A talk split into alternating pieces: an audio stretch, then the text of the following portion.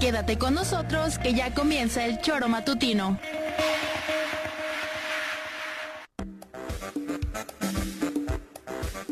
Porque somos quienes alegramos tus mañanas. Interactúa con nosotros y búscanos en nuestras redes sociales como El Choro Matutino. Sintonízanos desde nuestra página web www.elchoromatutino.com y llámanos a cabina al 777-311-6050 de lunes a viernes de 7 a 9 de la mañana por Radio Desafío y también por Irradia FM 103.7. Somos la mejor revista informativa del país. Somos...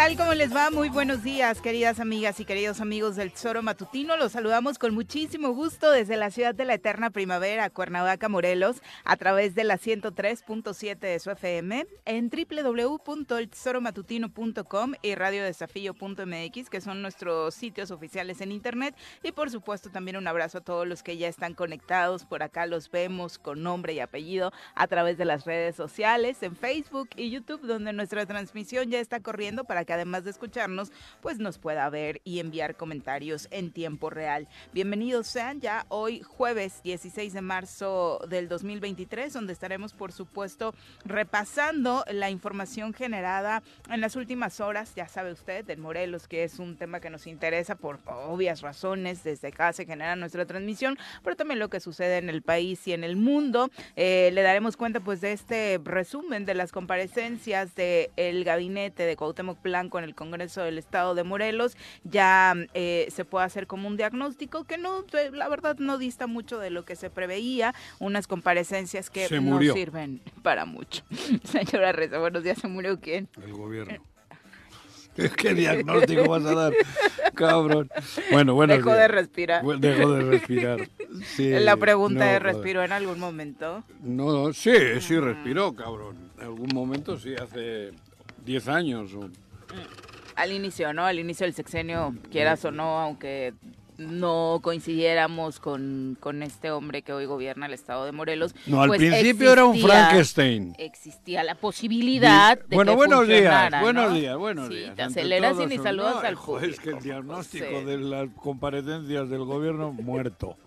¿Le Sí. tomaste el pulso? ¿Estás seguro Sí, dónde tocaste para tomar el pulso? Le toqué en todo, los testículos, Ya no la cabeza, le- y no le funciona nada, nada, curiosamente. Bueno, buenos días. Buenos días. Decías, al inicio había cierta esperanza. Al de que inicio yo no tuve ninguna esperanza, era un Frankenstein. Este gobierno siempre, digo, desde el inicio era un Frankenstein, hecho de pedacería, de todo, de un poco de todo, y poco a poco pues ha ido. El Frankenstein sí vivía cuando llegó, cuando tomaron, era un Frankenstein, te digo. Y poco a poco pues se le han ido yendo las piezas que le fueron injertando y se quedó un rato se quedó pues se quedó solito el, el, el doctor Frankenstein y luego ya pues ahora ya valió madres ya, Ya murió, es que Ya me murió. estaba asustando porque dije, creo que sí está revisando algo, Juanjo, por acá los efectos de producción. Ya dejó de latir, según Sí, acabamos ¿no? de Ya, escuchar este paciente digo, del que de hablaba función. Juan José, pero mi bueno, diagnóstico mi cómo se has dicho tu diagnóstico. es después de las comparecencias no de todos de algunos ya murió Ni caso tuvieron, la verdad, la mayoría. Pongan la Pepe, ¿cómo esquela. te va? Muy buenos días. Morelos, el pésame a su ¿O hubo gobierno. algo que Falleció de esta pasarela, ¿Por? Te quedas con el inanición. por inanición.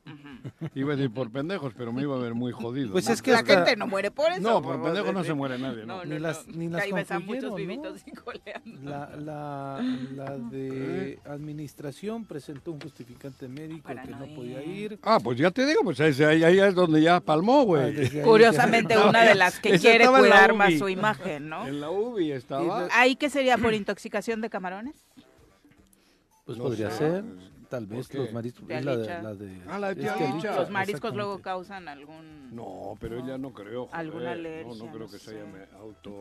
No. En serio. Y ya eh, después es la del comisionado que estaba pactada para el día de ayer en el pleno del Congreso, pues cancelaron. decidieron que ya no. Es que. Según la postura del presidente del Congreso es que pues las, las, las comparecencias no rindieron el, los frutos, el objetivo o los resultados que el Congreso Las esperaba. comparecencias, todo el mundo sabe que son como los llamados a misa, para puro chile. No sirven, es verdad, güey. sí. O sea, o son cordiales y se dan besitos, o se temen unos a otros, o por rutina la dejan pasar. O, O desde antes de llegar dicen que ya es agresión, ¿no? Claro, Como sucedió sí, con la bueno, jefa de la joder. oficina de la es gubernatura, de- ¿no? en específico me quería referir a ella, ¿no? Que eh, me parece que no saben dónde está o cuál es su trabajo. ¿Quién es ella? La Mónica Boggio, la secretaria, la jefa de la gubernatura, de la oficina de la Esa gubernatura. chica, es que, joder, por Dios. Bueno, ves que Mónica Boggio dijo, Esa chica es buena onda. pero fue a decir, es, Es, que bonita onda, hombre. los ¿no? diputados lo llevan al terreno político. Ay, señorita, Le van a ¿sabe cuál al- es lo que hace? Igual cree que le van ¿Sabe a de llevar qué a es una su plaza labor? de toros. No, pues yo creo que ella pensaba que era como Que no una tiene nada que ver con la charla de No. salón de belleza o una charla Pero de es café. buena Motivacional, tal vez. Ella es la parte bonita. Pues, es guapa. Sí, no, no, no digo es por así. guapa, actúa, a veces cordial. Bueno, es- allá fue. Y ahí los fue de propios diputados también ¿Eh? se encargaron no, pero de... hasta de- ahí. ¿Eh? Los diputados se encargaron también de posicionar esa imagen de la Sí, buena onda del por gabinete. eso, ¿eh? era la- Sí. Pero ya sabían que solo era puro Pe- show. Pero fue de prepotente, Juanjo, a Por- decir ah, eso. ya, ya, ahora ya hay Ah, momentos en Discúlpeme, los que no le puedo responder eso, solamente vengo a responder lo que viene en la glosa del informe de gobierno. Bueno, si viene a responder lo de la glosa, pues entonces nos quedamos con lo de la glosa y para qué viene. La losa. Glosa, dijo. decía. Dijo la losa del gobierno. No, pues, es una losa eso, losa, güey. sí, en serio, no. la losa. No dijo la glosa. No, pero ella sí ha sido la que la han utilizado ahí para ve y diles. Y ahí va, iba de, iba de Pues sí, fue. simpática, de amena. Siempre hay alguien así. ¿No has visto que hasta en la, en la policía hay uno que te invita a un whisky y el otro te pone una chinga? Sí, claro, el policía bueno, el policía malo, sí, claro. Esa, para esa la tenía, no la tiene, ¿no? Pues sí, pero bueno, en fin, ¿no? Terminaron las... Que ya murió el gobierno del Estado, hombre, que ya feneció, que no hay. Yo ya Joder, veo- entiéndanme, ya está cada uno, está a la deriva. Bueno, a la deriva siempre ha estado el gobierno, pero ahora ya no tiene a nadie. ¿no? En, en el timonel o en el timón o en la madre no hay nadie, güey. Nadie. Están todos preocupados por qué va a pasar el 24. Sí, ya están preocupados. Todos. Sí, ¿en serio? Claro, joder, ¿No pero siguen por pensando supuesto. que les va a durar más tiempo? ¿Quiénes? Pues los del gobierno. Les va a durar más tiempo, pero depende el juez de los años de cárcel que les meta, cabrón. Bueno, eso sí, pero yo de pronto no los veo tan preocupados. No, Juanjo. sí, ahora Sí. ya andan ocupados y preocupados del 24. Bueno, el gobierno les ha ocupado poco, Ujú. pero en este momento ya todos andan. Sí, hombre, sí, sí andan Bueno, buscando yo incluso reconciliarse con algunos y con la madre. ¿Ah, sí? Sí, güey, joder, ¿tú dónde vives? No, pues no sé, pues es que yo no, como no me he peleado con ellos, bueno, como nunca he Ay, tenido joder. relación con ellos, pues Ah. jamás me van a buscar a mí. No, pero no es buscar para eso, es buscar para ya meterse para el 24. Andan todos en lo mismo. O sea, Hay ya- un ya van de buena onda. Jonathan, no sé qué madres. Jonathan Alegría. Alegría. Jonathan Alegría. Tiene bonito apellido. Alegría, Sí, alegría, ¿no? eso es una cosa que se hace en, Amaranto. en ama- con amaranto. Sinónimo de amaranto. Sí, este no es amaranto, este le falta la miel para que pegue. Tal vez es medio miel. Ese chico también anda aquí haciendo ya. ¿Ah, sí? Ahora, no ¿qué sé. te hizo? ¿Qué? A mí Cada día- nada. cada día traes un nombre diferente aquí No, para es pelear, que Juan me José, voy y eso que según tú ya no quieres pelear. No te das Mm. cuenta. No, yo no me quiero pelear. El, el, el Efren ese, ¿cómo se llama? Efren- Ese era tu favorito de la ese semana es el pasada, por favorito ejemplo, porque ¿no? ese es el, el que El que ha recaudado, el que les ha cobrado a todo el mundo, por el que financiar pasan todos los cochupos sucios del gobierno. Ese Seguro Efren. algunas O sea, es como si fueras recorriendo la alineación. Claro. Es la banca, ¿no? Que luego también es peligrosa porque... Joder, la banca tiene en cada hostia, por si... Luego está, ahora ha aparecido un tal Jonathan, Bueno, acuérdate, bueno, anda por aquí, Acuérdate, Jonathan. Manuel Lapuente desde el tribuna con el radio, en aquel Dirigía. tiempo era el Nextel, Sí, daba la alineación para Carrillo. sí. Entonces, pues, tal vez Efren no tiene que estar ni siquiera en la banca, tal vez está desde la tribuna. No, pero Efren no es el que da la alineación. ¿No? El Fren es el que le cobra a los jugadores por Ah, jugar. mira. No, la alineación la hace Qué Cuauhtémoc. fuertes declaraciones. No, sí, no, claro. Efren es el, digo, al Chile. Ajá. Efren está metido en todas las. Es- en- en- Es el, el- el que, el que les cobra a todo. Lo, si quieres vender unas pantaletas, si le vendes 10 pantaletas, tres pantaletas se las tienes que dar a él. Ah, mira. ¿Usa muchas? porque dos y media no se puede. Usa muchas, digo. ¿Pantaletas? Pues sí, pues No se las queda él. Bueno, por eso. O las va así es juntando en para todo, Así es ejemplos. Y hay otro. Jonathan, ¿qué? ¿Y ese qué Alegría. hace con las pantaletas? Ese no, ese no cobra pantaletas, ese anda como piraña. ¿Ah, sí? Anda so- sopilote, carroñero, anda a agarrar militantes y pasárselos a Ulises. Creo que también esa, anda con la campaña de Marcelo Ebrard, porque se han repartido. Y unos van con Marcelo. Unos con Marcelo y otros con Claudia. Hasta Para- con Adán Augusto, ¿no? ¿Eh? Andan quedando bien con todo el ¿Alguno mundo, del ¿no? gobierno anda con Adán Pues Augusto? supongo, porque Ah, no según sé, tú ¿eh? tienes Igual se le esperanzas, escuela ¿no? ese y al final para adentro. No, hombre. No sé cómo esté la cosa, pero es el Jonathan, ¿qué? Alegría. Alegría. Es el carroñero. Mira.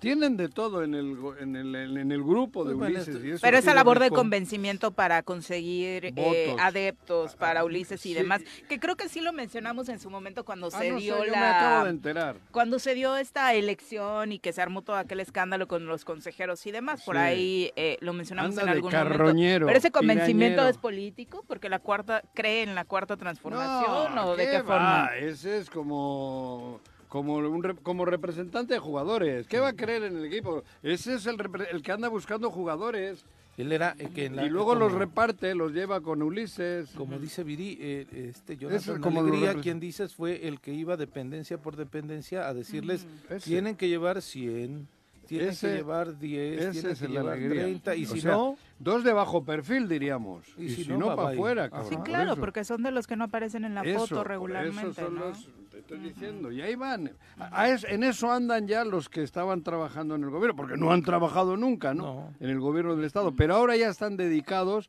preocupados por el 24. este que menciona Jonathan Alegría llega con Ulises. El otro Es que de la ganadería de sí, Ulises. el otro que mencionas, Efren, llegó desde el inicio del gobierno. Con, ese es de la ganadería de Cuauhtémoc. Cuauhtémoc, Son dos fierros Sí, distintos. exacto. ¿no? Uno es del de Garfias y el otro. Vamos a Miura. saludar a quien nos acompaña en comentarios. El único problema acá porque les ponen a los es que toros, no- ¿eh? no vayan- coincido. No estoy hablando de sexo. No ¿eh? coincido en que se la estemos dejando tan fácil para llegar al 24. No así de, ay, ya ni Pero en comparecencias. esas ay, ya, ¿para qué llamamos a Guarneros? Ya se acabó, ya, No, que descanse, ¿desde cuándo ¿no? se quiere ir el Ay, que las- pobre? Bueno, Sí. también disto mucho de creer que sea el pobre, No, pero bueno. pero son Guarneros es 7 otra con 14. víctima, estoy seguro. hombre. Supongo que no va a sufrir tanto como los morelenses No, cuando se vaya de acá, Juan José, Guarneros ¿no? y eso no lo hace pobre y también lo está hace hasta tener la madre de todo esto. Que se vaya. Que lo sé, Que se vaya. que está hasta la madre de todos Que estos. se vaya. También nosotros que se vaya. Pero también hay jerarquías militares. También algunos estamos hasta la mouse de él, ¿eh? De que no Por hace supuesto. nada. Bueno, por eso, De que no hace nada y entonces a partir Pero de ahí, de que ahí, lo ahí tienen está, ahí, pero Eso de nada, pobrecito, por no, favor. no, no, pobrecito, me he expresado mal. Mm. Sí, pero estoy cuando- seguro cuando que llegaron- Warner, no, y no lo estoy defendiendo. Cuando ¿eh? llegaron Ay, qué bueno que lo aclaras, ¿eh? Ah, Bueno, cuando llegaron bueno. esos de Veracruz, que- ¿Quién es? que estos de Veracruz, de la Secretaría, en la Comisión Estatal de Seguridad Pública, y se enteraron lo que podían cobrar aquí, llámale a tal, llámale a tal, llámale a tal, porque aquí se cobra muy bien. Claro. Y ya Cobra después... muy bien los mandos. Pues sí, los mandos, pues los mandos son los que trajeron. de- Abajo, a los polis, los ni polis que están de aquí árbol. desde hace Creo que miles chile de árbol No, los de abajo. Y pues pobrecito, pobrecito, pero ahí está y no aparece cuando tiene que aparecer y no hace nada cuando Bueno, tiene que pero a lo que me refiero es Y que le si no hubiese sido por su jerarquía militar y porque le indican que debe de aguantar vara, por indicaciones desde la cúpula de la Marina, Guarneros se hubiese ido. Bueno, ahí Estoy también. seguro. Pero ahí también hay Bueno, responsabilidad, de Juan José, eso no le A ver, exime. sí, sí, joder, si esto no le exime que, de, que, de que Morelos esté patas arriba. No, no, Sí, no. no, no, la seguridad está Nah, pero no puede hacer terrible. nada, está maniatado. Que es donde yo en ocasiones le he dicho, a ver, Guarneros, cabrón, reacciona, joder. Pues que Y-. Y, yo sé que ya dos, tres veces ha dicho por ahí que ya me voy, que no No, aguanto pues que, esto. mira, si está, no que haga puede. algo. Bueno, va. Vamos a saludar a quien nos acompaña en comentarios. Un hombre de izquierda, amante de la música y el fútbol. Llega desde la tierra temisquense el secretario del Ayuntamiento de Temisco, Carlos Caltenco. Bienvenido. Carlos, ¿cómo te va? Muy buenos días, bienvenido. Buenos días, pues ya disfrutando de la primera noche fresca del año, creo, porque Sí, al rato vamos a hablar con ¿eh? nuestra querida Nuri Pavón a ver qué nos dice viento, respecto al clima. Estado, viento, ¿eh? la verdad, primero eh, los vientos, Los que aires, hasta árboles se han derribado. La. Ciudad de México también, ha ¿eh? tenido un grave problema con esto y nuestro estado también en algunas zonas, incluso en la zona metropolitana, y luego está baj- bajón de temperatura, ¿no? sí, y la llovizna de ayer. El chipi chipi. no. Eh, Llovió? Sí, Ah, chipi chipi. llovió. pero Y Nah, bastante. ¿Llovió? nada. De hecho, también el fin de semana llovió en, en la zona centro del municipio, El que es ahí en Santúrsula el domingo. Y eso ayudó a, a apagar un incendio forestal que Ah, teníamos bueno. ahí. ¿A poco llovió como ¿eh? para apagar un incendio? Sí, llovió como para Ah, apagar sábado. el incendio. Sábado. yo no lo he visto llover. No, no, no he Este, sentido lluvia este año. Sí, se ha, este se ha llovido en el esa sábado zona. andamos en Jojutla. ¿Eh? El sábado andamos en Jojutla. Y pero Pero como a las güey. 7 de la noche yo creo que ya No, pero está- fue el domingo. Ah, ¿el No, la, domingo la, la dices? tormenta No, llegó el domingo. sábado. Yo estaba en Tres Sí. María. No, en el sábado. No, de, hecho tuvimos, No, ¿qué el será? domingo. 12 incendios forestales de importancia en Temisco el, entre el viernes y el domingo. Hay mucho pirómano ahí, cabrón. Eh, tantito eso Somos de que eh, somos todavía existe la mala costumbre de algunos Lim- agricultores en lim- pequeño de limpiar- prenderle fuego a la parcela y tantito Y las va. fuertes rachas de va. viento que avivan, Uy, que, extienden. Se va. se Ah, salen de control, entonces sí tuvimos como dos incendios de ¿Y importancia. apagaron? 12. Lo lograron eh, Sí, se extinguir. apagaron sin Ah. afectaciones ni daños materiales, au- más que el daño ecológico que representa. Pero volviendo al tema, hay una regla en management, en, en Management. gerenciación o, di- o alta dirección. Management. Un buen director o cambia el entorno o cambia de entorno. Sencillo. ¿Cambia No se el queda entorno o cambia A qué? sufrir las consecuencias ¿Cambia de entorno o cambia el entorno? ca- o cambia el ¿O se entorno o cambias las cosas, el estado de cosas, o te vuelves factor del cambio y, y das resultados, Ah. o simplemente vete, re- reacciona y cambia de entorno. No es tu lugar ni es en tu el papel. management Cuando es eso. un buen director, cuando es un buen... Claro. Sí. En gestión Gerente. empresarial, Hombre, Juan José, claro. para que No, digo, también aplica para el gobierno. Aplica para la vida. Aplica para la vida. Si te falla el defensa central, lo cambias y pones otro. Tú no puedes estar poniendo pretextos equipo, de que no puedo porque por no me dan presupuesto, no me autorizan esto, no me autorizan ¿Quién lo otro, porque me están Ah, bueno. diciendo a los mandos militares, pues mejor cambio de Claro. entorno y a la chingada, si no voy a Yo creo que dar ha querido resultados, cambiar pues el ¿pa' hombre, qué, no? ¿eh? Te juro, ¿eh? Hablan de No, no sabía que había contratado Hablamos en abogado general de el cualquier- Por mí, me ¿eh? dice, No, Cualquier no que persona que, se abogado. alquile en funciones gubernamentales y no esté dispuesto a trabajar para dar resultados. Eso No, no, no, yo, yo ya no ya ahora la gestión gubernamental tiene que ser eh, igual de exigente que la gestión empresarial. O sea, si, En la si, si no da resultados, a mí me gusta mucho por eso el el eslogan que, es- que utilizó el Congreso del Estado para el presupuesto, Ya no hay pretextos. para que no haya pretextos, Ahí que haya va. resultados. Ah, ¿sí? Porque una persona inefectiva da pretextos.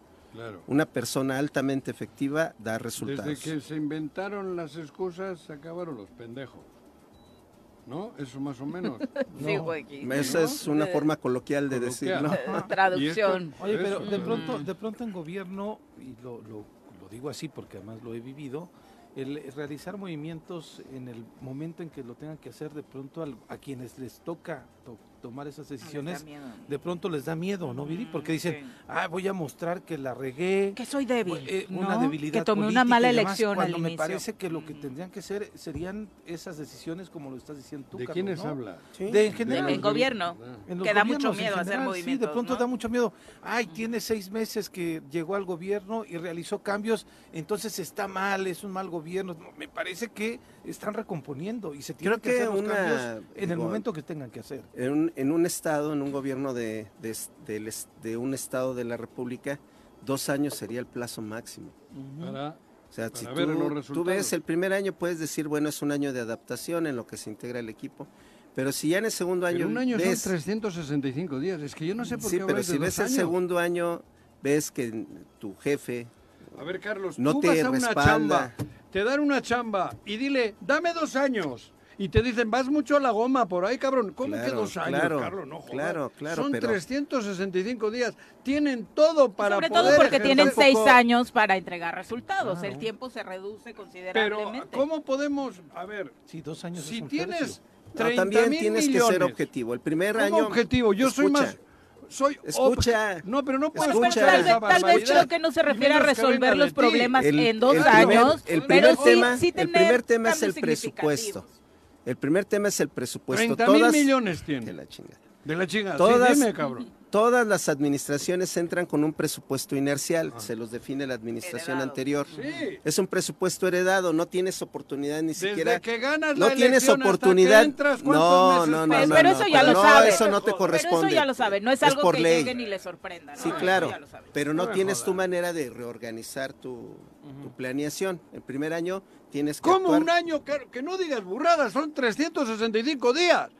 En 365 días no hay capacidad de, reorgan- de Claro que sí.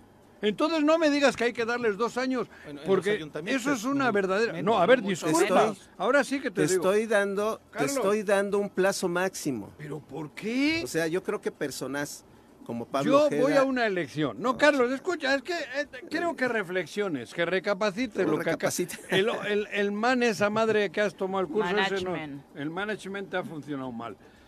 Yo entro a una campaña electoral No, porque quiero no, ser gobernador del estado. En Temisco sí estamos dando resultados. Por eso, güey, y tuviste que esperar dos años. Claro que no. Entonces, a ver, pero, Pero tienes pero menos- ve el ver. proceso. Un político entra en una Juanjo. campaña electoral para, a- para llegar a un cargo de elección popular. Juanjo. Te chingas seis años, seis meses por lo menos. Juanjo, no escucha. legalmente- Después de que te ganas la elección tienes el otros primer tres. año tienes menos margen de maniobra. Hay buenas administraciones que sí dan resultados.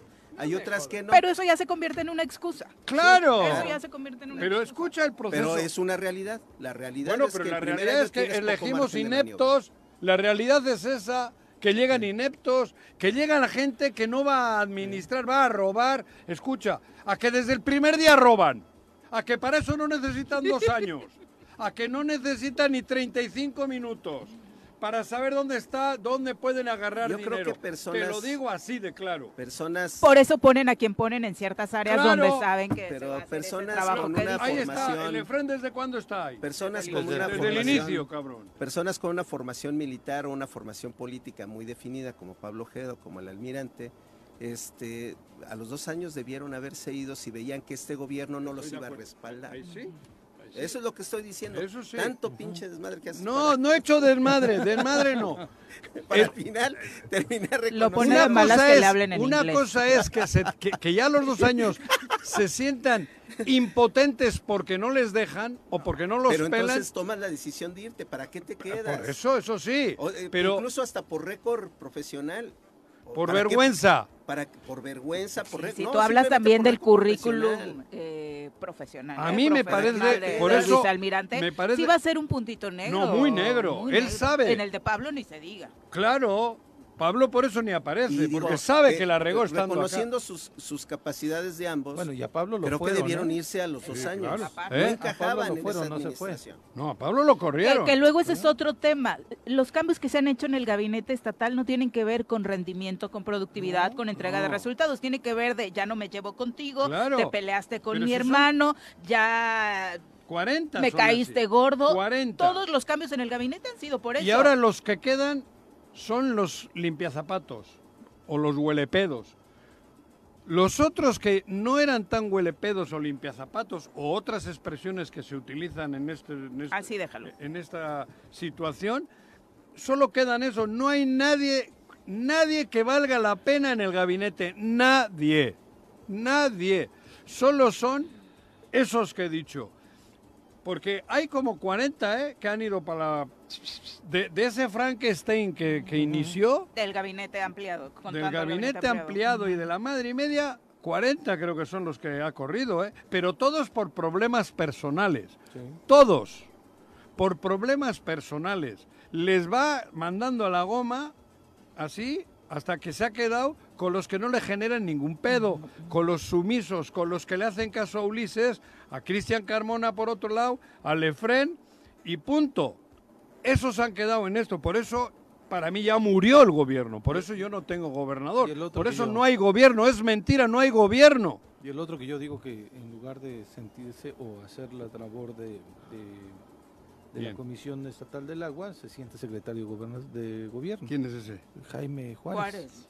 Ah, no sé. Bueno, recordemos las ínfulas que quedó evidenciada en aquella escena donde regaña a la diputada Mirna Zavala, ¿no? Llegando a un evento, o sea, ¿Le con ese... Ah, el año ¿Por qué pasado hubo un evento, ¿no? El de Shagua.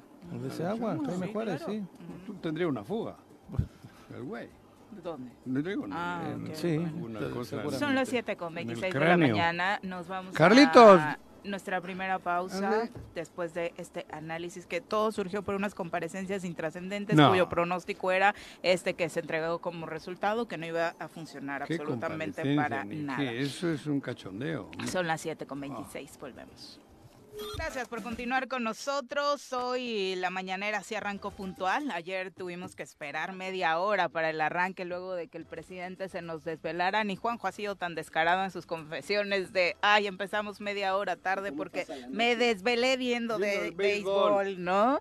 Eh, está muy emocionado el presidente con esta actuación que está teniendo la escuadra mexicana en el Clásico Mundial de Béisbol, donde ya avanzamos. ¿eh? se viene. ¿eh? Se el viene un ¿eh? encuentro complicado con El Puerto Rico. Le ganó a Canadá, ¿no? Le ganó a Canadá, le ganó a Gran Bretaña, entonces ya en perdimos cuartos. con Colombia, le ganamos a Estados Unidos eh, y, Eh. y obviamente que fue la gran sorpresa en lo que va de este clásico mundial de béisbol, pero bueno, obviamente Puerto Rico es un rival eh, pues por su tradición también Sí. fuerte, ¿no? Entonces Sí, por ahí la buena vibra está es- para es, este, dominante, dominante por supuesto, ¿no? desde- Cuba. Desde Estados Unidos, todo el Caribe, todo ese Cuba, abanico son, son este, Sí. donde se juega el, pero el rey de los deportes. Y sabes, un poquito más allá de los resultados deportivos que han sido maravillosos hasta el momento, el presidente destacaba que a pesar de que muchos de los integrantes de la escuadra mexicana son nacidos en Estados Unidos, han hecho toda su vida por allá, al ser hijos de eh, migrantes mexicanos, pues eh, su entrenador ha hecho una labor muy importante para incluso en el vestidor dar indicaciones y el discurso motivacional en español, cosa a la que ya se han habituado y bueno, eso, ¿no? En el vestidor de la escuadra mexicana de béisbol se habla español y creo que esa parte también, eh, pues la destacaba el presidente como un punto importante para sí pues, creo que es al revés. En el vestidor raíces, de ¿no? Estados Unidos creo que también hablaban español, cabrón. Tenían por ahí sus colados, tenían Claro. por ahí sus colados. Sí, sí, no sé si se habla español, pero pues obviamente está, eh, siempre que hay un triunfo de, de México en el Además, ámbito el- deportivo. El béisbol, como el fútbol americano, eh, a diferencia del, del fútbol, este, son deportes de mucha más carga estratégica que táctica. El fútbol este, es, es un deporte de mucha táctica, de la habilidad del- y el juego de conjunto, pero Se improvisa más Pero en el fútbol. exactamente. El fútbol cambia, en el fútbol no hay nada igual. en, el- en Ellos sí tienen jugadas en totalmente el fútbol americano y en el béisbol, Sí. quizá más en el béisbol, es mucha estrategia. Cada, cada entrada vas armando la, Ah, yo eso sí no sé. Yo no le veo, yo no le veo final. cómo- Ahí no depende del brazo de un güey y de. Sí del depende del brazo, otro. pero también depende de, de los otros ocho jugadores. De, y de- Bueno, sí, y la calidad. y eso. exactamente, y de cómo haces la- los, turnos en al el- bat. En el todo. rugby americano ese, ahí sí creo que sí son jugadas totalmente ensayadas. Y cualquier errorcito se les cae la jugada, pero cuando se ve que es todo totalmente prefabricado, ¿no? O casi todo. Poco se deja la improvisación.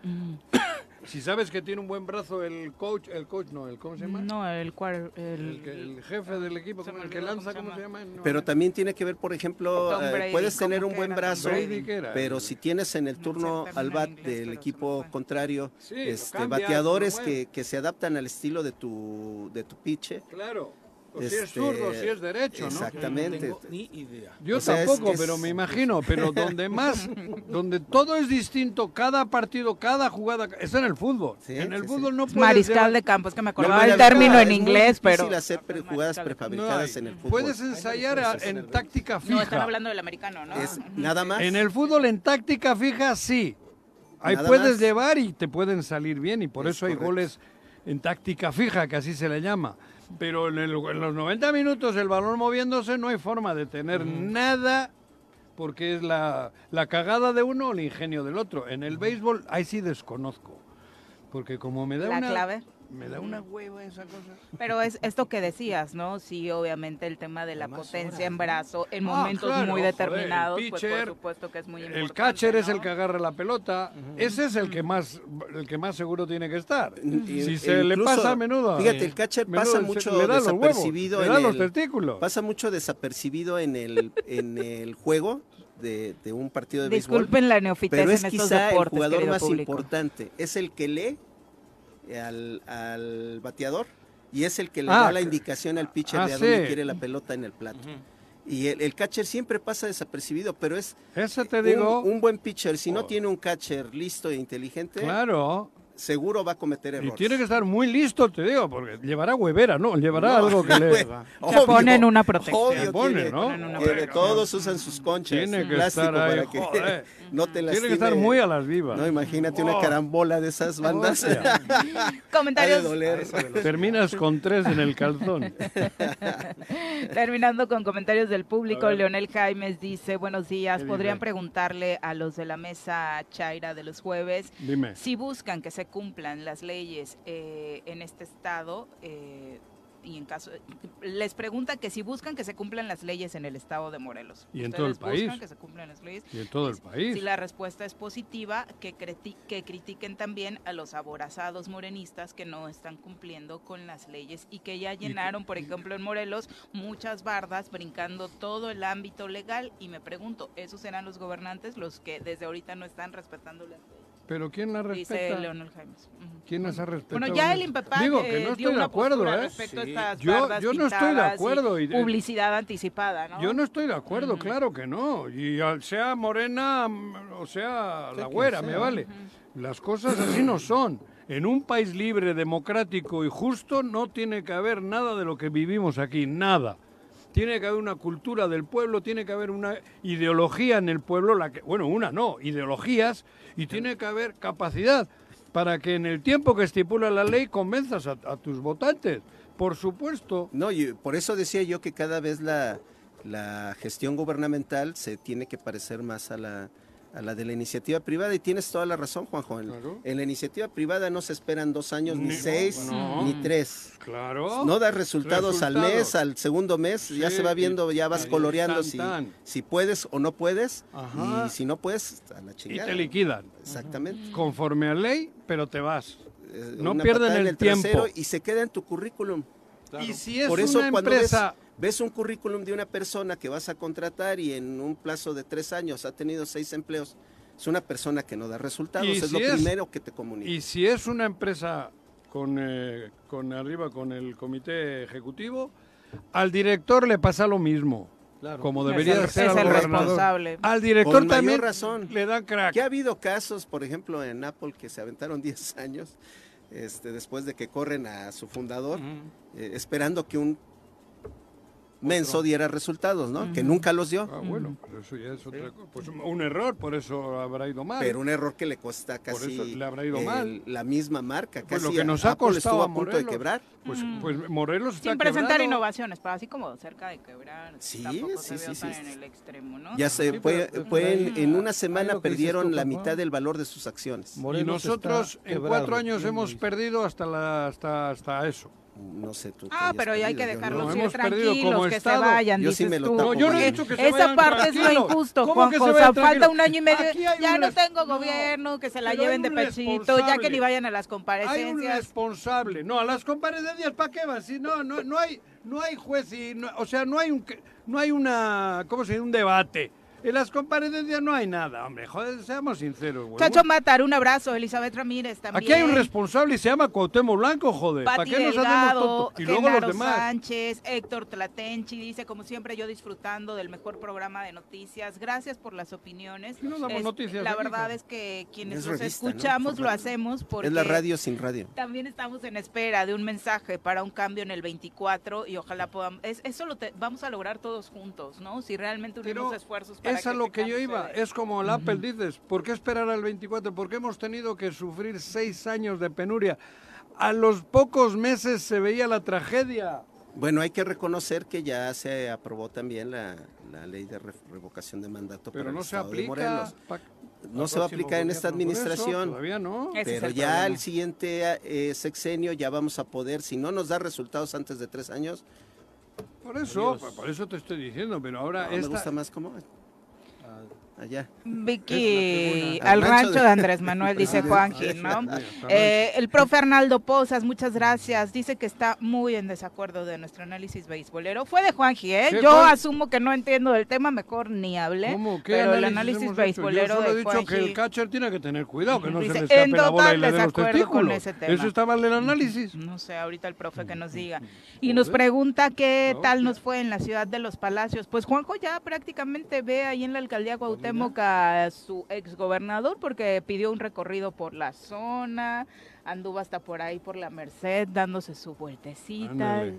Dándoles consejos a los próximos gobernados por Cuau, según dicen por ahí, pero bueno, ¿Ya eh, fuiste a hacer campaña a favor ya. de Cuau? No, les fui a asesorar a los votantes. Ah, sí. a decir lo que no deben hacer, ¿no? Ajá. También anda en actos anticipados Sí. de Si me campaña. agarra, si me En agarra actos el INE, anticipados me de jode. anticampaña, ¿eso será posible? Yo les dije, miren, no voten por ese, ¿no? Y fui por la Merced. Vean, vean cómo Vean terminan en termina. Morelos. Vean, vean, vean la cara.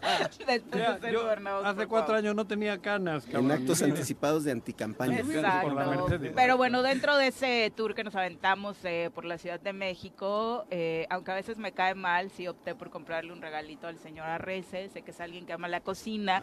Es un utensilio de cocina que espero puedas utilizar durante ¿Un trinche mucho tiempo. Ah.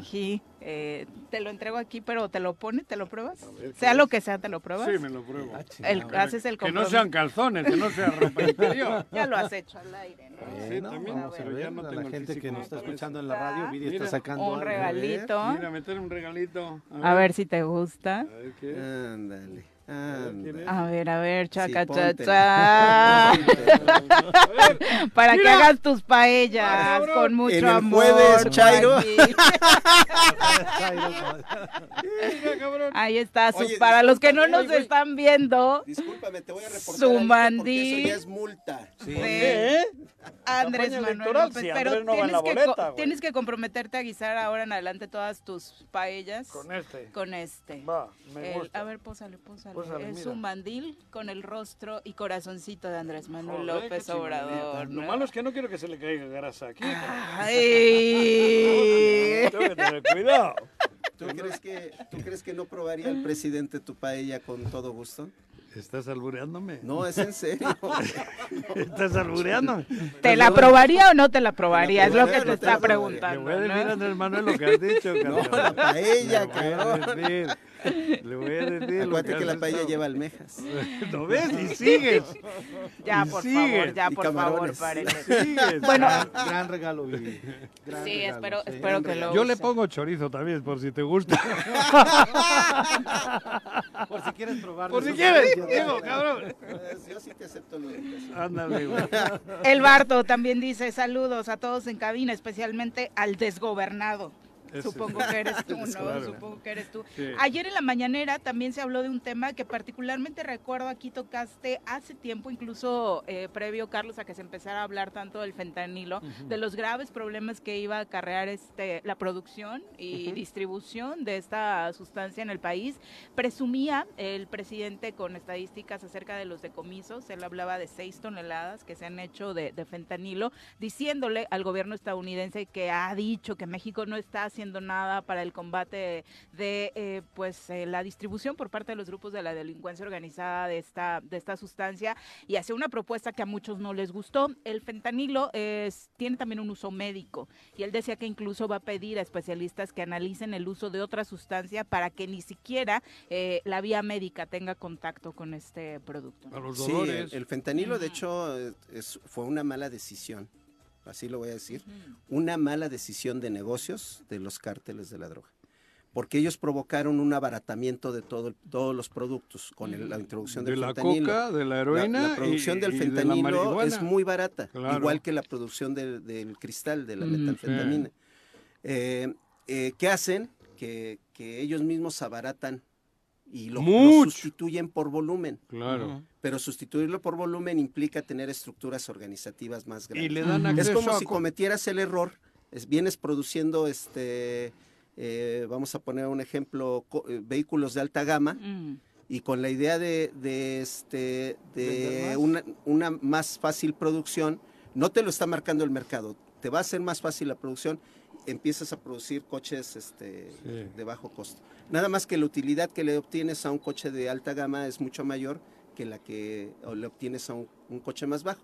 Para poder seguir manteniendo tu margen de utilidad No, necesitas producir un montón. Y agarras más mercado con ese coche barato. Sí, agarras más mercado, pero con no, menos no ganas más. Estoy de acuerdo. O sea, ganas... Pero está contaminando el más. problema es... La circulación ha crecido El problema es que, por ejemplo, en Morelos, en Morelos no tenemos, eh, casi México no es de opiáceos, esa es la realidad. Es de opiáceos. La, la estructura social y, y- y mental, de, cultural de nuestro país no es como para que los jóvenes se, se involucren con opiáceos. El fentanilo es ¿Con un opio? opiáceo.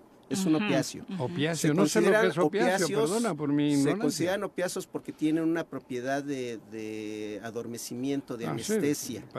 Y en. México se consume calmante. más eh, en lo que te México genera. hasta hace cuatro o cinco años se consumía predominantemente cocaína y marihuana. Los que Y son hoy el, al revés. hoy el Hoy- cristal, ¿no? Hoy es el cristal y eso preocupa. El cristal, contrario con los opiáceos, es, es lo opuesto. Te Sí, sí, acelera todo te el- Hasta el Red. Bull. Exactamente. eh, entonces, eh, es una, fue una mala decisión. El problema es que ya se generó una dinámica de mercado en Estados Unidos que... que Sí, con el consumo el problema lo tienen el ellos. problema sí. lo tienen ellos, porque el, el fentanilo lo que vino a sustituir fue a la heroína. Al, eh, por eso los precios de, los productores de amapola en Guerrero se, Se vinieron en picada. ¿no? Hoy están optando mejor por cambiar sus cultivos a, a aguacate Aguacate. que en lugar de seguir este cultivando amapola y eso es bueno para el país. creo Bueno, yo, pues ¿no? ahí está creciendo la polémica en torno a esta obligación que prácticamente le está diciendo Estados Unidos que tiene al gobierno mexicano y bajo amenazas, incluso lo hemos escuchado de algunos republicanos diciendo si no combates tú el trasiego de esta sustancia, nosotros vamos a poner orden, ¿no? Es- que la Vamos a meter al ejército, Sí. La sí, política gringa siempre ha sido bien hipócrita, ¿no? Vamos a- con el mercado de las armas. Tú no puedes hacer guerras, pero yo te vendo las armas, ¿no? Eh, acá igual, o sea, tú no puedes, este, debes de tener control en la producción del fentanilo, ya Pero no me lo mandes para acá, pero no controla la demanda. Y, y es el, el principal, la sociedad norteamericana, sus casi 300 millones de, son 300, ¿no? Aprox. aprox eh, de, de habitantes es la más alta tasa de consumo de drogas de todo el mundo. Resuelvan su Y problema luego de salud vienen de espan- pública. 331 para ser exactos, y luego vienen Resuelvan- despantados, ¿no? Resuelvan su problema de salud pública y además dejen de enviar y de comerciar todas las armas que, que envían a México. Se quejan de la violencia, pero son los que le avientan el combustible. Son las 7 con 49, vamos a enterarnos cómo andará el clima los siguientes días con estas sorpresas que nos ha traído particularmente en Morelos. El reporte de clima semanal con Nuri Pavón. Nuri, ¿cómo te va? Muy buenos días. Viridiana, muy buenos días, un gusto saludarte, buen día a tus compañeros y por supuesto al auditorio, deseándoles ya un excelente jueves. Oye, vientos que nos han sorprendido, que nos han dejado eh, los autos sucios, el patio de la casa como, pa- como si no hubiera estado nadie en años y además exactamente ahora con un bajón de temperatura. Así es, Viri, los últimos días estuvimos teniendo rachas importantes. Tenemos el registro de lo que es una estación automática aquí que tenemos en el observatorio de Cuernavaca. Estuvimos teniendo rachas de hasta 40 kilómetros por hora. El día martes fue cuando se presentaron las rachas más fuertes, lunes y, y martes fueron la- las rachas fuertes. Sin embargo, en la zona sur era donde se esperaba mayor intensidad de estas rachas, han de haber superado los 50 a 45 kilómetros por hora. Aquí no tenemos estaciones para verificar eh, automáticas, para verificar cuáles fueron las rachas eh, más intensas, pero sí han de haber estado oscilando más o menos en ese rango, 45, 50 kilómetros por hora. Esto lunes, martes y ya el miércoles baja un poquito las intensidades. Hoy jueves estaríamos esperando ya mayor estabilidad atmosférica, Eh, estaríamos teniendo cielo mayormente despejado. Paulatinamente a partir de hoy ya vamos a estar entrando a la estabilidad atmosférica nuevamente. Eh, vamos a tener el incremento de las temperaturas. Hoy, como mencionas, eh, estuvimos teniendo una mañana más fresca. Eh, para comparar, ayer en Cuernavaca amanecimos a 14, hoy la mínima fue de 12. Vamos a estar esperando máximas de 31 aproximadamente.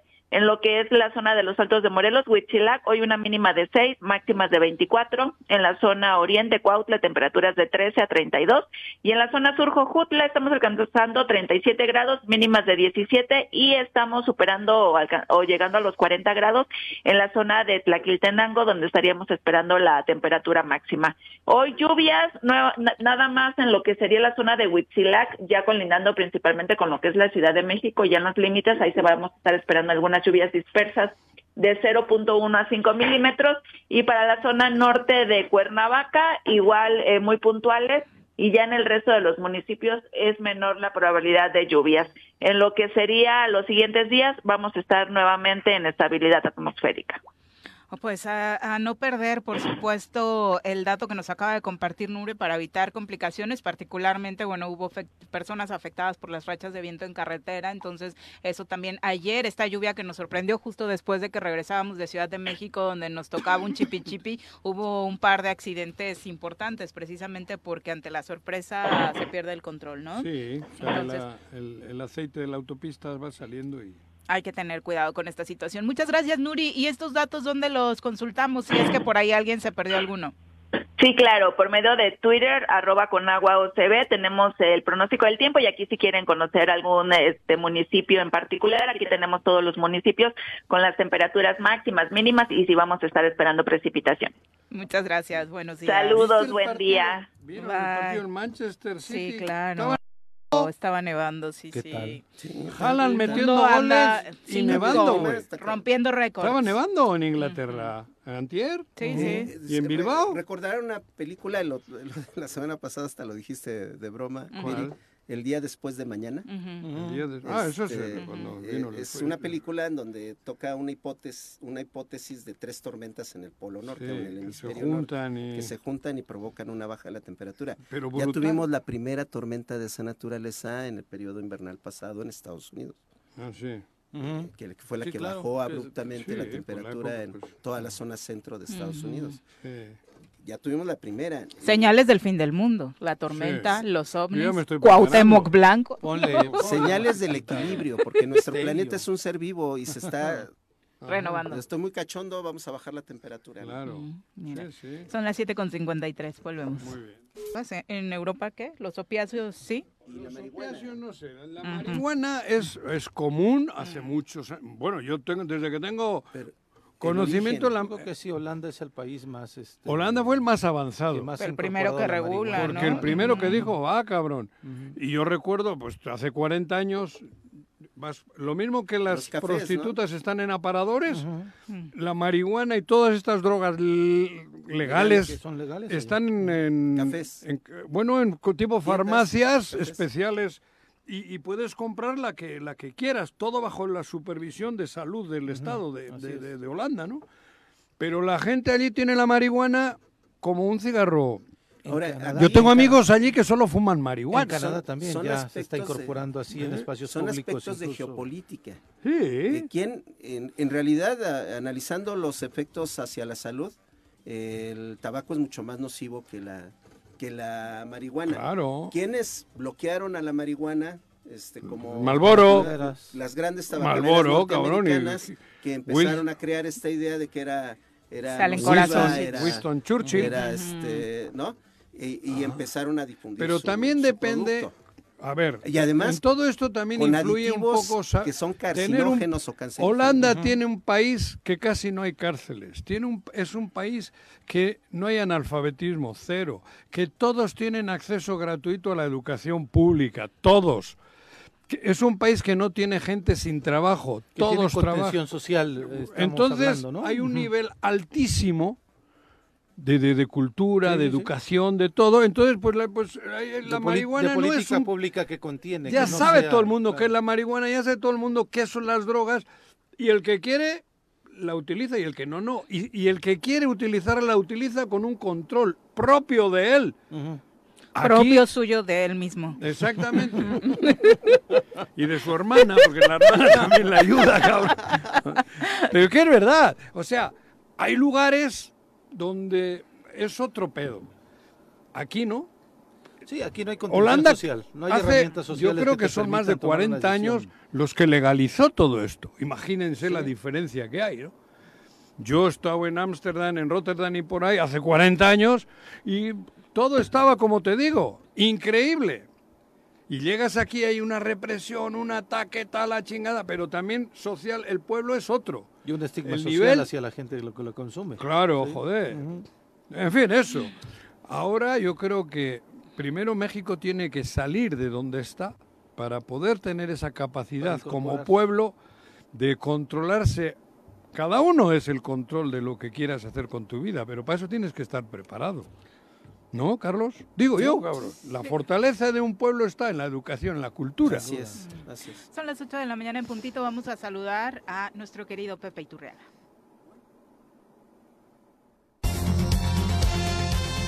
Repasando el pasado con el maestro José Iturriaga de la Fuente en el Choro Matutino.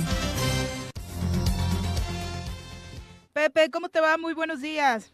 Buenos días, Viri. Mucho gusto en saludarte y a Juanjo, Tocayo, Carlos. Muy buen día a todos. Buenos días. ¡Qué milagro! Turriaga. Ustedes que luego me abandonan. ¡No me diga! Ah, el que anda de viajero siempre eres Voy a tú, cambiar a la productora si no te han hablado, cabrón. Ah, y luego también uh, ustedes les dan preferencia a las entrevistas políticas. Sí. la- Juanji, ese es Juanji. Yo la verdad prefiero que nos ilustre Cuauhtémoc Blanco y no tú, cabrón. bueno, Ay, tienes razón, ¿eh? No, Tienes sí, razón, calla.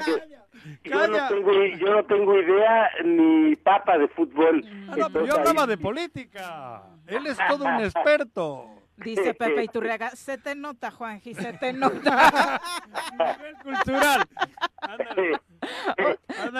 ¿De ¿eh? qué aprendemos hoy, Pepe? Mira, les quiero platicar de un escritor italiano eh, que se llamó Adolfo, se escribe Dollero, me con doble L, me imagino que se debe pronunciar Dolero. Bueno, a- Alfo- Adolfo Dolero estuvo en México hacia 1910, poco antes de que iniciara la revolución, y estuvo en Cuernavaca.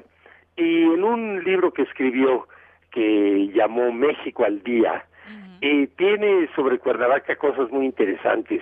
Aquí, por ejemplo, eh, les voy a leer un breve parrafito eh, que se refiere a algo que ya sabíamos, pues que Cuernavaca siempre ha sido un lugar que la gente viene eh, por cuestión de eh, la altitud, problemas de corazón, el clima muy agradable para la salud, etcétera. Pero van a ver lo que dice Doyero. Aquí y acullá se veían numerosos mexicanos y extranjeros venido en busca de descanso o de salud. El Consejo de Salubridad de Cuernavaca es muy escrupuloso en las medidas que tienen por objeto evitar cualquier contagio y ejerce una vigilancia rigurosa en los hoteles y en las casas particulares para que ninguna epidemia venga a rebajar la fama de salubre que posee merecidamente esta ciudad. Fíjense qué interesante porque, bueno, ahora acaba de pasar, casi pasó ya eh, la epidemia del COVID, pero, pero en 1910, pues las epidemias eran muy frecuentes, de hecho, desde el siglo XVI hasta aquella influenza de 1917, eh, hay un, un enlistado de casi 90 epidemias graves en México. Eh, recuerden que estuvimos hablando de mi libro Historia de las epidemias en México y ahí hay un anexo donde se enumeran precisamente este casi centenar de epidemias. Y si hablamos de se dio en 300 años, eh, eh, perdón, en 400 años, los tres siglos de la colonia y los 100 del siglo XIX, pues estamos hablando de que cada año había, es decir, eh, había una epidemia cada tres, cuatro años, entonces era algo frecuente. Entonces imagínense que aquí en Cuernavaca, pues se, precisamente se cuidaba el prestigio de una ciudad salubre, checando que no hubiera haber contagios. ¿Y esto por qué? Pues porque la gente que venía en búsqueda de, un clima sano, de un lugar sano, pues muchas veces eran personas enfermas en busca de un lugar mejor y enfermas podían ser contagiosas. Me recuerda al caso de el- santuarios eh, que son famosos por eh, para curar gente enferma, donde también esos santuarios se convierten en lugares de epidemias, pues porque precisamente acude mucha gente que, que puede transmitir enfermedades. En fin, esto hacia 1910. Y en ese mismo libro de Doyero habla de aquí de Cuernavaca, de, dice, en un sitio denominado Chapultepec hay muchos manantiales muy abundantes que en parte sirven para generar la fuerza eléctrica de Cuernavaca. Yo no tenía idea de esto, que aquí en Chapultepec el, el agua la, la utilizaban para generación eléctrica. Bueno, pues es un buen dato para los, los cronistas de por acá.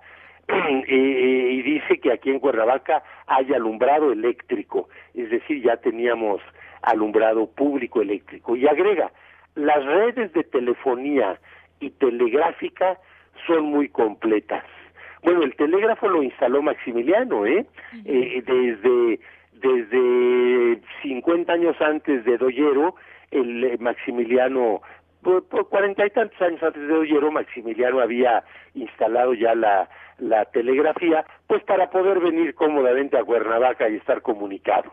Eh, y, pero es interesante que el propio italiano agrega, faltaban en Cuernavaca el servicio de agua potable y el drenaje. Fíjense nomás, probablemente esto tiene que ver pues con la orografía de Cuernavaca, las barrancas, el sube y baja, que complica mucho pues precisamente ese servicio de agua potable y de drenaje. Así que bueno, pues es una Cuernavaca eh, que ya que no, no, no la encontramos más que en el papel, ya superada por completo. Redondeo con estas otras frases de Doyero.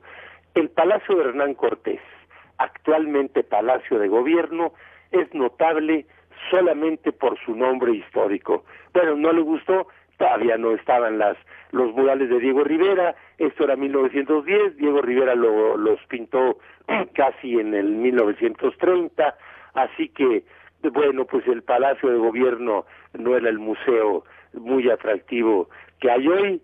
Y menciona Doyero una, una cervecería una, que había aquí en Cuernavaca, una cervecería que se llamaba Porfirio Díaz. Cerve- cervecería Porfirio Díaz. Que estaba en el Mechoro Campo, este, Pepe. Fí- Fíjate que no da el domicilio, pero pero tú, tú, si tú lo sabes, danos el dato porque yo no tengo idea. ¿En Melchoro Campo había? Sí, en el Mechoro Campo ahí con los manantiales había eh, algunos antecedentes de que había una cervecera en esa Todo lo que sea del chupetín, Pepe tiene el organigrama. No, no como quisiera, pero sí. Sí. Pues a lo mejor si era esta la, la Porfirio Díaz. Y, Oye, ¿y saben cuáles eran las dos cervezas que más se movían? Marcas que ya no conocemos. Bueno, a lo mejor ustedes sí las conocieron. Eh, eh, una era Iris y la otra Perla Negra. ¿Cómo ven? Órale. Muy es- buenos nombres. Es verdad, suenan, suenan atractivo. Y bueno, pues este trae muchos datos más, no solo de Cuernavaca, de- ya sabemos la producción de caña de azúcar y arroz. Eh, Doyero califica a Morelos, dice, a pesar de su poca extensión, es uno de los más ricos estados del país. Eh, desde luego hablando de la caña y del arroz. Y en Tepecala, acá rumbo a Cacahuamilpa, dice, hay muchos alacranes que proporcionan aún un contingente bastante elevado a la mortalidad de los niños.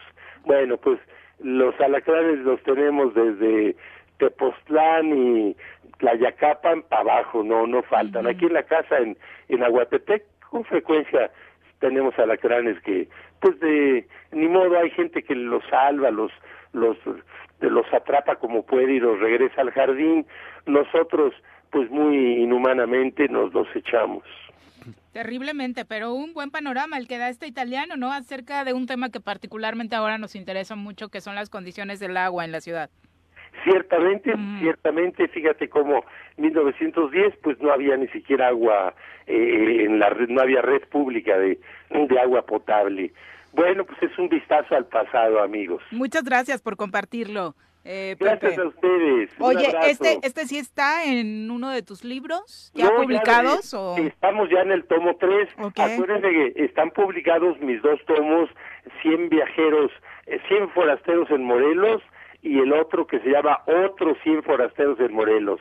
Y este tercer tomo es inédito. eh, eh, estamos dando la, las primicias a través del choro desde hace algunas, pues ya meses, pero como son otros 100, tenemos para rato, así que todo este año y parte del que viene tenemos estos eh, eh, viajeros inéditos en cuanto a mis libros y vamos a ver si si hay eh, alguna eh, autoridad o institución privada que lo quiera publicar porque los primeros dos se agotaron rapidísimo. Perfecto, muchas gracias. A ustedes un abrazo, mucho gusto. Adiós. Buenos días. Pero a que no me sabe dar la alineación del América. ni no. qué No, es ni Cuau un se la sabe. 4-4-2, un 4-3-3. Ni no Cuau- sabe. ni sabe, Ahí le gana. Ni. Cuau sabe. Eh, Luis Omar Telles dice, buenos días, gusto en saludarles. Todos los días los escucho. Hacen, eh, ha- hacemos, perdón, una atenta invitación. Ah, mira, esto te gusta, al torneo nacional abierto de front tenis, Mira. que se disputa a partir de mañana en el recinto ferial de Cuernavaca. Ah, sí, Eh, está, Luis. Omar, eh, bueno, nos escribe a nombre de la Asociación de Frontón y Pelota Vasca del. Estado de Morelos. Ándale. Y bueno, se va a llevar a cabo este ¿Cuándo? torneo eh, a partir de mañana. ¿A partir de ¿En la tarde mañana. Si nos compartes por ahí los datos o Sí, una página donde podamos gusto. checar. Y apoyamos con mucho ¿no? gusto, ¿eh? Te- Es mi eh, deporte. A Juanji le resulta, por supuesto, muy atractivo todo este tema, La ¿no? pelota vasca, el frontón, es, son mis orígenes, ¿no? Exactamente. Sí, con gusto les apoyamos. Sin duda, y Bueno, ahí está con gusto colaboramos. Pero ya está en condiciones el recinto de recibir Sí, un evento de este tipo. los ¿Sí? frontones siempre han estado Ok, bien. Sí, están funcionando. los dos. Sí, sí, están México bien. El que está un poquito maltratado es mundial la- en- Es en- potencia mundial, Es México. potencia, aunque entró en un bache grande cuando cerró el Fronton México. Sí, porque Eh, ahí hubo. Una huelga, hubo una huelga de trabajadores. Luego lo reabrieron Sí. Y otra Sí, vez ha cayó. estado- pero cuesta trabajo Sí. volver a hacer públicos escuela. en la Ciudad Porque de México donde practican el ahí entró la mafia. Es el deporte callejero por excelencia. Sí, sí, sí. Lo juegas eh, en ¿En una cualquier pared? ¿no? Y, Sí. y este, Así empezó el frontón en el País Vasco, en el pórtico de la iglesia. Ahí se jugaba. Mira, hablo hace cientos de años. O en los pórticos, en, digo, en las paredes, es el deporte vasco por... por y popular. Sí, pues sí. niño con Pero hoy está totalmente profesionalizado también. claro, Hay escuelas y de frontón, en todas sus herramientas. Porque el frontón comienza con la mano, es el origen. Y luego ya va agarrando madera, va agarrando red, va agarrando y al final agarra la raqueta, que ese raqueta. es mexicano, el frontenis. El frontón se... Se juega con la ¿Adaptó? mano. Pero ¿Se fue adaptando? ¿Se fue modificando? Hubo, la madera es o la cesta con, con mimbre que se hacen las cestas, claro, la cesta punta, el high alay. Y al final la última herramienta que se incorpora al frontón es la raqueta, pero eso es mexicano. Es México quien hace esa fusión de frontón con la- el tenis, con la raqueta, por mira, eso se llama eso no frontenis. Ese es histórico, como el pádel. Sí. El pádel que está tan de moda hoy en el mundo es producto mexicano. Las dos cosas, el frontenis Y el y el pádel son mexicanos total. Bueno, el frontenis es un maridaje entre la pelota vasca, el frontón y la raqueta, ¿no? Pero es mexicano. Ah, ¿qué tal? Y, Por y eso México es orgullosamente potencia Sí, mundial en eh, esa disciplina. en el en front- prácticamente todas las disciplinas No, que en tienen México que ver da con el frontón. el frontón, Al high pa- alay y front tenis. Sí, ¿eh? En Cuernavaca hay varios Bueno, hay campeón del mundo en pelota a mano este año. Es- sí, En Biarritz ganó un mexicano. Sí, es Y correcto. no que es la primera vez, Es la primera vez. Bueno, la primera vez en, Porque aquí no se juega con la pelota y con la mano abierta. en algunos años antes creo que ya había. ¿Eh? ganado. Antes ya habían ganado. Creo que es el primer mexicano primero? que gana el campeonato del mundo. Creo que es el primero, en primero. la historia que gana. Pero otros mexi- torneos ya habías mencionado que mexicanos habían destacado, incluso en torneos todo. realizados en el. Yo fui al campeonato del mundo que se jugó en Toluca hace cuatro o cinco años. Vino un sobrino mío que ganó el Ah, campeonato bueno, del mundo claro. en pelota a mano, el hijo de mi, herma- de mi hermano Coldo. Pero es apasionante el frontón, tiene infinidad de modalidades. No solo es la raqueta, pala larga, pala corta, trinquete, eh, el sare, el- en- con la cesta hay dos o tres cestas de diferentes tamaños. Es muy bonito. ¿Ya ves lo que provocas nuestra radio escucha? ¿Cómo se llama? No, No, pero es que el frontón... Se emociona, Juan. No, yo sí, joder, yo cabrón. Yo, Bueno, mañana- De mi casa había un frontón a- a- en línea En el recta recinto ferial, a- mañana. A, 30 metros. ¿eh? Mañana en el recinto ferial abierto. tarde. Sí, A si ver, hay ¿qué alguien, está tu categoría, Juanqui, por lo que estoy leyendo acá en el perfil de Luis Omar, si te juego. quieres inscribir. No, pero hace está mucho que pa- no juego. Hoy por la tarde cierran las frontón. inscripciones Este para que Me puedan gustaba ahí, mucho, pero no jugaba. eh, participar, ¿no? Hace unos meses con unos amigos allá al, Sí. al de las brisas. Fui al de las brisas ahí con, con este, con, ¿cómo se llama? Tres Palacios. Con. Jugabas con tu ex ¿no? yo jugaba frontón ¿No? Con frontón? ¿no? ¿Con ¿Con los Sergio? tenis? Con, Sergio con. Cuauhtémoc. Ajá. Oh, Con Cuauhtémoc, pádel y, front- y tenis. Ah. Frontón no jugó nunca. Me pegó un pelotazo en el pecho, casi me mata. Ay, el, el No, terrible, terrible, fue un atentado. Yo eso lo voy a poner como prueba. De que me quiso Va a matar. tener categorías de 41 a 50 Manchado. años, de 51 en adelante, que sería la Sí, tuya, pero no jugó hace mucho, de primera yo- fuerza femenil, de primera fuerza varonil, y ahí está en eh, torneosfrontón.com para mayores detalles. Claro. Entonces, la verdad es que son eventos que vale la pena, Mucho. ¿no? Eh, vale que la pena puedan el frontón. eh, por ahí Las canchas de frontón visitar del, incluso del para recinto disfrutar. ferial están En buenas condiciones. Lo único que está malito es la, las de tenis, ¿no? Esas son las que no les han dado. Andan ahora, no, y hay muchas cosas que las dejaron caer, que no ha sido ahora, ¿eh? Sí, sí. La Las cancha han de dejado. Durante caer años. Desde, Ujú. Esa la, la remodeló y las amplió Garrigós. Manuel, Sí, Sí. Manuel fue el que, que las tuvimos. el- Ujú. como recinto. Sí, le faltan árboles, creo que faltó algo de, de- porque es una zona muy caliente y Sí, le sí, sí. faltan árboles. calor infernal, sin duda. Pero calor la han dejado caer, ¿eh? Sí, Todos. sí, así es. De Garrigós para acá no le ha metido un peso nadie, Nadie. ni le ha dado el mantenimiento, ni le ha dado el cariño que se le debe de ¿No dar. recuerdas que se cayeron las... Las láminas y ahí Sí, está cierto, caído. sí, claro, y ahí siguen tiradas, dices, ¿no? Sí, bueno, tiradas ya las han retirado por el peligro que suponía, pero no las han arreglado. O sea, como todo, ¿no? En el mundo del deporte les vale, a nadie le ha importado. No, pero pues nunca. tenemos un gobernador, de, bueno, nosotros, Carlos, Ustedes Pepe y yo tenemos tienen. un gobernador deportista, Deportista, que debería estar más interesado En el deporte. en estos temas, ¿no? Sí, y tiene un recaudador, ese otro que jugó fútbol, Efren. Hernández. Ese sí. Bueno, son las 8 con Si le vendes 16. pantaletas, de 10 se queda con 3. Pero no son para él. No sé si se las use él, no, las repartirá con Yo creo que sí. una para. Cuauhtémoc, otra para Riu, para Riu. 8 con Pa' Ulises 16. igual le pasa alguna tanga. Vamos a pausa, volvemos. 8 con 21 de la mañana, ¿por qué son tan quisquillosos con Juanji? O sea, subimos la foto del mandil y de pronto ya nos mandó por aquí Adriana Martínez de Juanji tiene uno más chiquito. Y sí, ¿eh? Un ojo, un ojo. O sea que... Ah, sí, creí que me había visto meando, güey.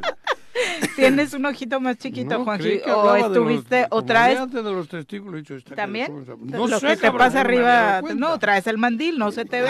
Por eso, tengo uno más chiquito que el otro, digo, "Eh, cabrón.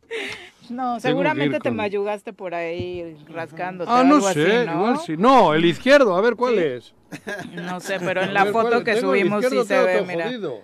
Ujú, ah, ok. ¿Será? Sí, el derecho, El derecho, normal el el, de- izquierdo es ah. el jodido. Ah, Me operaron hace mucho, ¿no se acuerdan? y se te hizo chiquito. No, se me quedó, me quemaron el ojo el derecho, yo el izquierdo, perdón, y no veo, entonces Mm. lo tengo que forzar y abrirlo más. Sí, no estoy tuerto, tuerto, pero casi. Que no es un Me voy a problema. poner un parche, Ok. Mira. ¿sí? Un parche, pero en el ojo. Vas ¿No? a ser Juanjo Krill. ¿Quién es Krill? Como Catalina, una villana de telenovela. Ah, una que salía en una telenovela de Televisa, muy bonita esa telenovela, muy, Muy muy buena. educativa, muy cultural. me, me- me encantó. Hermanos matándose entre sí Sí, para no, quedarse no, no, con no, la herencia, alto ¿no? nivel. Sí. Ah, bueno, y, y ahora que estábamos No, con pero lo yo de- prefiero el del pirata este, ¿cómo era que tal? salía con un parche, cabrón? el ah, no, Johnny Depp.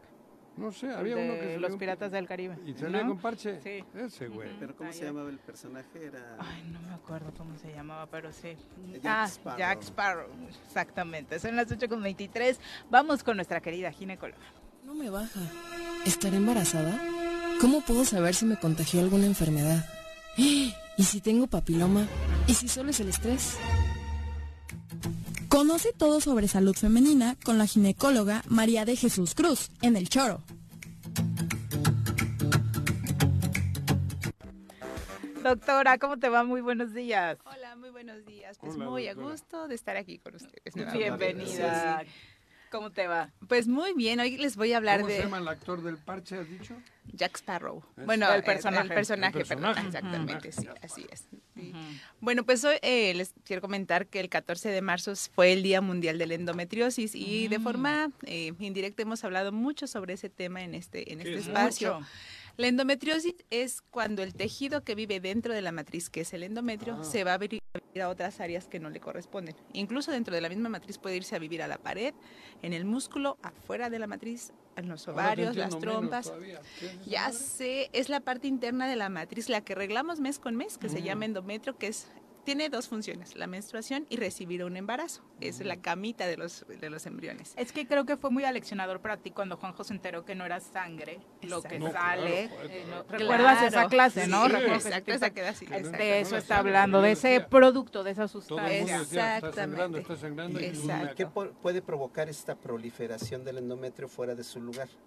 Muy, muy buena pregunta, porque justo eso va a generar deterioro en la calidad de vida de las mujeres. Yo creo que todo el mundo hemos oído de, ah, está en sus días, tiene cólicos, ahí siempre. O sea, y ay, pues es normal, le dolía a la abuelita, a la mamá, a la hermana, pues a todos, aguántate, mija, ¿no? El dolor Exacto, el dolor es parte de la regla, así nos tocó, ¿no? Entonces, y se les ha eh, por mucho tiempo normalizado esos cólicos y se ha dicho, pues es que eres mujer, o sea, para eso pues es normal, o sea, a mí también me duele, aguántate, Pastilla, pastíllate, demás, exacto.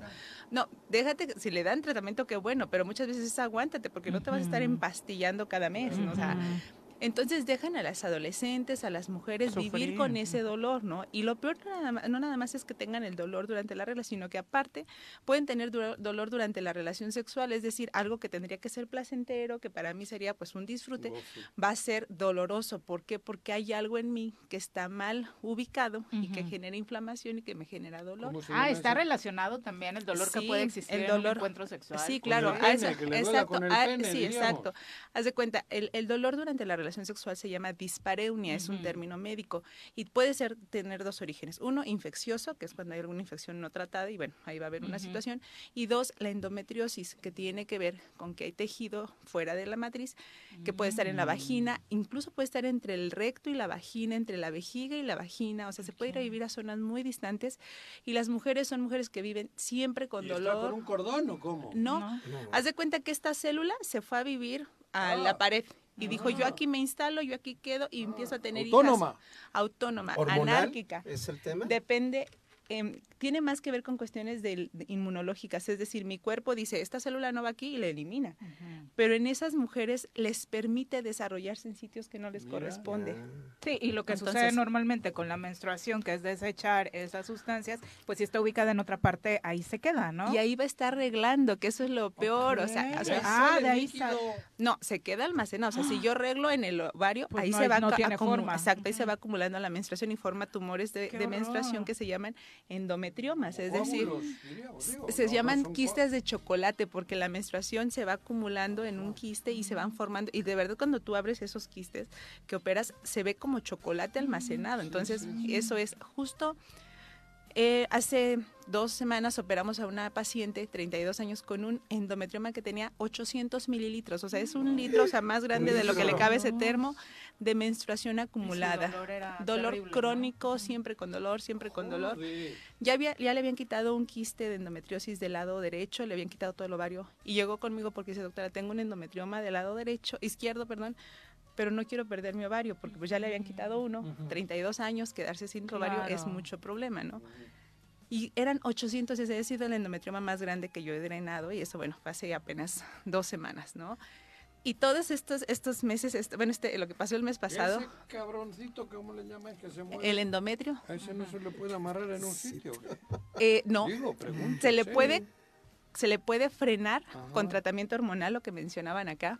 Es como inducir una menopausia temporal en la mujer, pero estamos hablando de mujeres de 24 o 30 años, que les induces una menopausia durante unos seis meses para que esa sea como una pausa en ese dolor crónico que tienen. Pero una vez que se suspende ese tratamiento, porque no lo puedes permanecer por mucho tiempo, regresan todos los síntomas, ¿no? Entonces, esto, como ven, deteriora la calidad de vida de la mujer. Y entonces, a veces no- ni siquiera las escuchamos de, ay, pues eso sí es normal. O sea, incluso siempre. como médico no Sí. les damos tratamiento.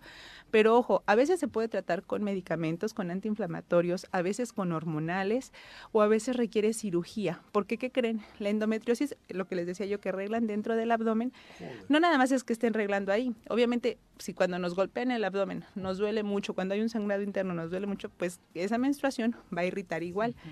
Pero va formando telarañas, va formando telarañas entre el intestino. No, telarañas, son como Ah, adherencias, hilitos. hilitos, adherencias se le llaman, entre el intestino y la matriz, entre el intestino y las trompas de la matriz, entre el intestino y el ovario, entre la vejiga y la matriz, o sea, se pega todo. Entonces, es un relajo, por ejemplo, cuando tenemos que operar a una paciente y entramos y nosotros le llamamos pelvis congelada, porque vemos y decimos, ¿y ahora para dónde nos hacemos?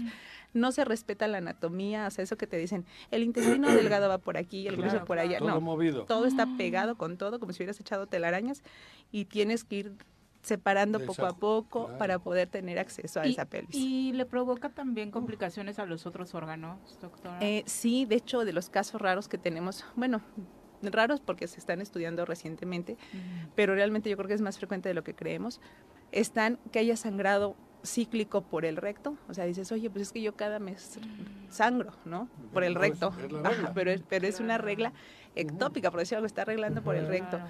Pacientes que tienen, que les sangra la nariz, por ejemplo, de forma cíclica cada mes, pues también están arreglando No por la nariz.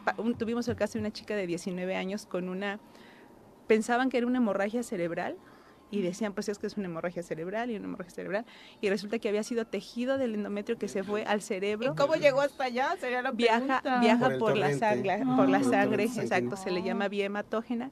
Y bueno, los más eh, comunes es en- a nivel de pulmón, puede haber también que los pacientes tosen y en pulmón, o sea, ese, ese tejido se va a vivir a donde se le antoje.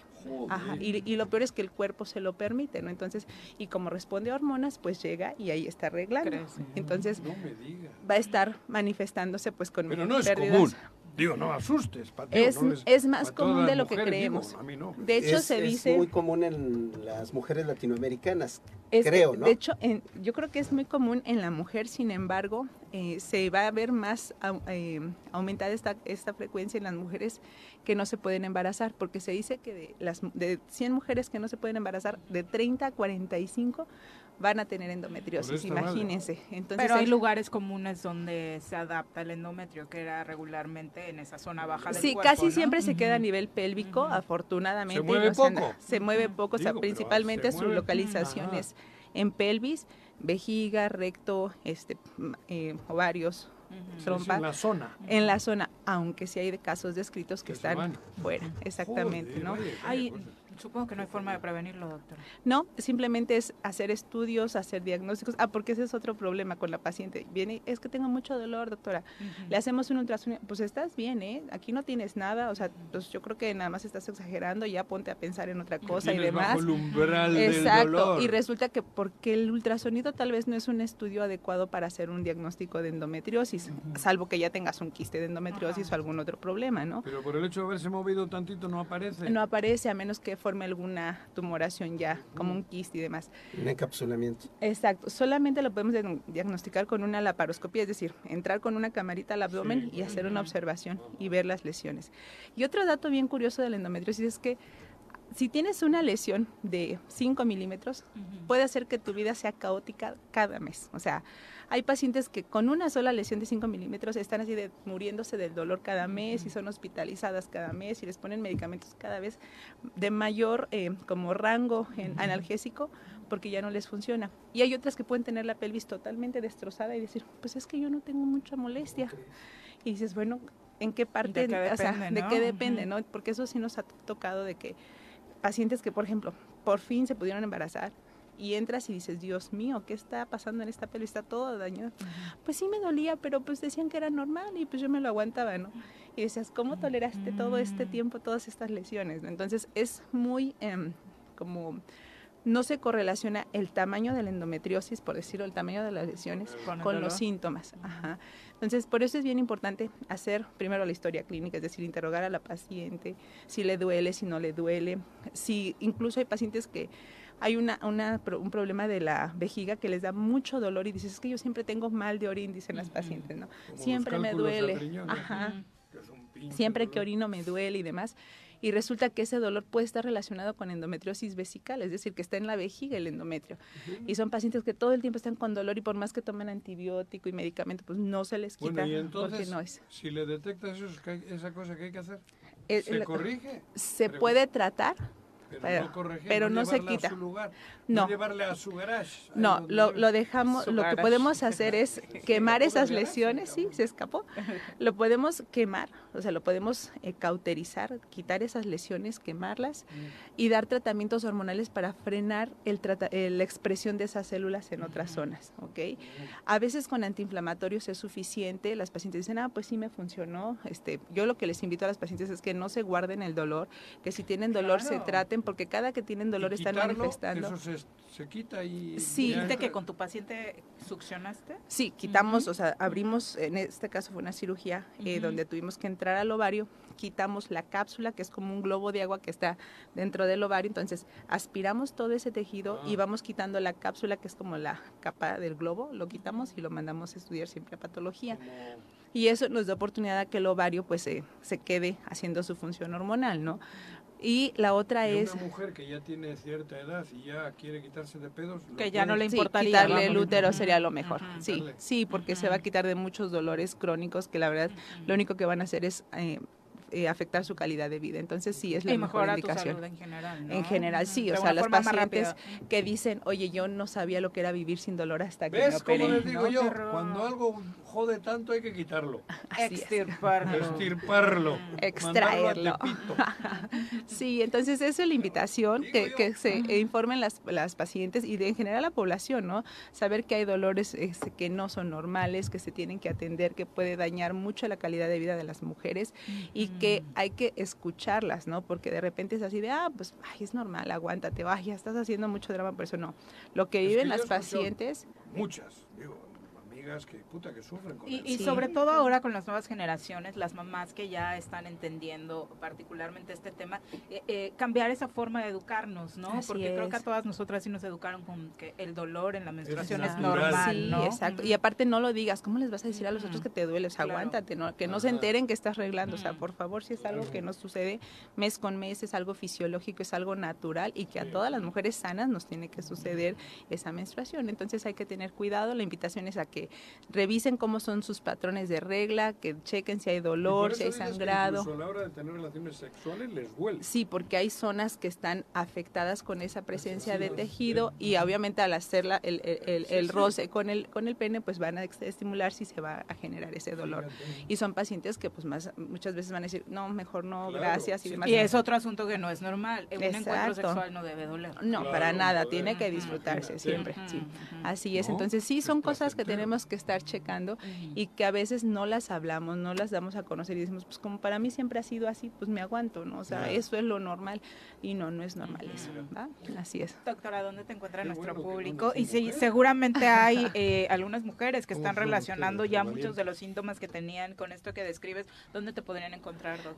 Gracias. Estoy en el Hospital Morelos, calle de la Luz, número 44, en la colonia Chapultepec y el teléfono es el 777-370-6845. Más Muchas despacito gracias. que no te entendí. Ay. ya me empieza a doler y te quiero hablar. A ver, dime. Ok, el teléfono es el 777-370-6845 para Va, servirles. eso. Muchas gracias. Un gusto. Buenos días. Buenos Son las días. 8 con 37, volvemos. 8 con 40 de la mañana, gracias por continuar con nosotros. Ay, te topas en la mañana esta gente que sube sus mensajes motivacionales. Hay unos que, no sé, Tal vez, Juanji, me gustaría compartirte este para ti que de pronto amaneces depre.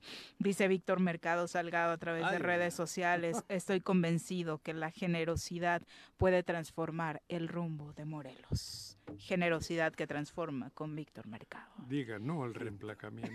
Pero no, eso no iba ahí. Perdón, perdón, se me escapó.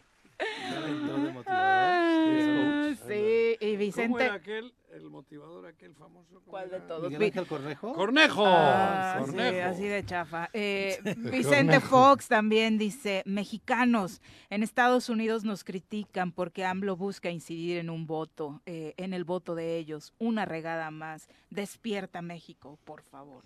Fox. Mm, Fox, Vicente Fox. Pero ¿Cuál te gustó más? El de Fox. El de Fox. Sí, el de sí. Fox es más. México. más es más para todo el país, ¿no? Sí, es para todo el el país. Sí, es ¿No ¿Es. Fox, ¿Es Fox Sport o.? es el, el menso ese. Mejor que vamos con la no sexóloga, siento de- que te vas a motivar más. Señorita, la corneta, por favor. Ni las pomadas orientales, ni las pastillas de colores, ni las novelas brasileiras, ni rasurar un tigre a mano. Nada, nada, nada funciona mejor que escuchar juntitos. Sexo, sábanas y choros, la gustada sección de nuestra doctora Adriana Guadalupe López García, terapeuta sexual y de pareja. Y no más, chécate. 8 con 42, doctora, ¿cómo te va? Buenos días. Buenos días, ¿cómo están? Muy bien, gracias, aquí Juanji debatiendo. Oigan, pues hoy vamos a reflexionar y, y espero que podamos reflexionar, hacer una reflexión juntos, igual las personas que nos están escuchando, sobre los mensajes que están hoy en las nuevas generaciones. Eh, Respecto y principalmente, si ustedes recuerdan, eh, veíamos cómo la vinculación afectiva forma parte de la sexualidad. Y una de las representaciones de la vinculación afectiva es el amor, en cualquier representación o, o en cualquier forma de expresión Claro. y con cualquier definición que tengamos, ¿no? Hombres y mujeres. Y en este sentido, cómo la vinculación a través del tiempo, sí, algunas personas dicen, ah, pues es muy importante tener una vinculación, un afecto para poder tener un encuentro sexual. Eso sería como en algún momento lo ideal, y lo voy a poner entrecomillado. Las nuevas generaciones están pudiendo tener actividad erótica sin vinculación, ¿no? Entonces, así como no necesito amar para poder tener un encuentro. Sin vinculación afectiva. Sin vinculación Ajá. afectiva, cuya eh, demostración les decía que es alguna forma de expresión del amor. Aquí lo- la, la parte interesante es cómo estamos o qué están viendo nuestras nuevas generaciones, que algunos ya pueden únicamente tener un encuentro sexual sin tener que vincularse o tener varios encuentros sexuales sin tener que vincularse o tener relaciones no significativas. ¿Y a qué voy con esto? ¿Por qué es importante una relación significativa? Porque una de las formas, de hecho tenemos en, en esto de los derechos sexuales, la mayoría de las personas cuando conocen su forma de expresión eh, emocional y erótica, pues pueden eh, juntar las dos cosas y decir, no, pues me siento a gusto porque lo quiero o la quiero y aparte me gusta sexualmente. Pero cuando ya no hay esa posibilidad de vincularse, se critica entonces el poliamor. Y se han dado cuenta que hay muchas parejas actualmente poliamorosas y veamos que es sobre todo en generaciones jóvenes. Entonces, por, de alguna manera, las personas que están eh, de otra generación pueden decir, ¿por qué? O sea, ¿dónde están los valores? ¿Cómo es posible que estén cuatro personas este, conviviendo juntas en una relación que ahora se llama poliamorosa? Y entonces lo ven como, ay, es un relajo, ¿no? Pero fíjense, es una manera de expresar de muchas personas jóvenes que ya no usan el rubro de la infidelidad, por ejemplo, porque es algo hablado, es algo acordado, Acordado. es algo que en lugar de que te engañe, con este permiso puedo ir a interactuar eróticamente con alguien y tenemos una regla que se respeta, que probablemente en este poliamor sí puede haber vínculo y erotismo. Pero en otras circunstancias es tan abierta la relación que pueden decir, ok, puedes tener alguna interacción sexual, pero no te vinculas. Que ese es como los swinger, que no va al poliamor, porque Exacto. el poliamor sí genera vínculos. Exactamente. Ah, Pero Pero, entonces- no un compromiso tan fuerte, ¿no? Porque yo he escuchado a personas que tienen relaciones poliamorosas decir es que no importa si no le hablo en una semana, o sea, no tiene como este rollo de las otras relaciones donde tengo que estarle hablando, escribiendo el mensajito en la mañana y que de pronto para muchos resulta cansado o no cansado, sino que no da resultados para una relación positiva, ¿no? Pero te fijas como a veces ese tengo que escribirle no, cansado. Parte de, a, a ver, ¿cuáles son las reglas de esto, no? O sea, te puedo ver cada fin de semana y estamos bien, no tengo que escribirte todos los días, no tenemos que tener relaciones sexuales tres veces a la semana, ¿saben? Y entonces es la forma en cómo ¿Tres veces a la estamos- semana? O cuatro, ¿no? Ay, lo dice O con sea- una añoranza. Me callé No, yo digo porque- Me el recuerdo. Estaba tan callado. Tenía 20. Los míos son siete. Ah, yo no sé por qué no te creímos. No, pero, pero vean lo importante de cómo esto que estamos transmitiendo, lo que, lo que las nuevas generaciones y, y la llamada a esta reflexión es observar, observar cómo se está viviendo, observar los mensajes que estamos mandando, porque finalmente quién nos dice, oye mi amor, es muy importante que te quedes en, en la relación afectiva que tienes con esta persona. ¿Quién nos dice? ¿Eso cómo lo educamos? De pronto los padres o la iglesia en el tema de te casas y es para toda la vida. Las personas que, que a lo mejor tienen alguna religión. Y, y la- y la Ahora, siguen en ¿hasta dónde, hasta dónde Eso yo ni el cuestionaría? cura se lo cree, cabrón. Yo, yo cuestionaría Le está mirando a la novia y le está pensando en ¿Hasta dónde es cierto cabrón. esto que Oh. los jóvenes manifiestan que es sin ningún vínculo? O al Yo novio. creo que a lo mejor cambia la forma del vínculo. Del vínculo. La forma en la que se expresa este vínculo. Pero, pero no creo que sea sin un vínculo. Es, es como el mismo estado, ¿no? Va cambiando en función de la sociedad.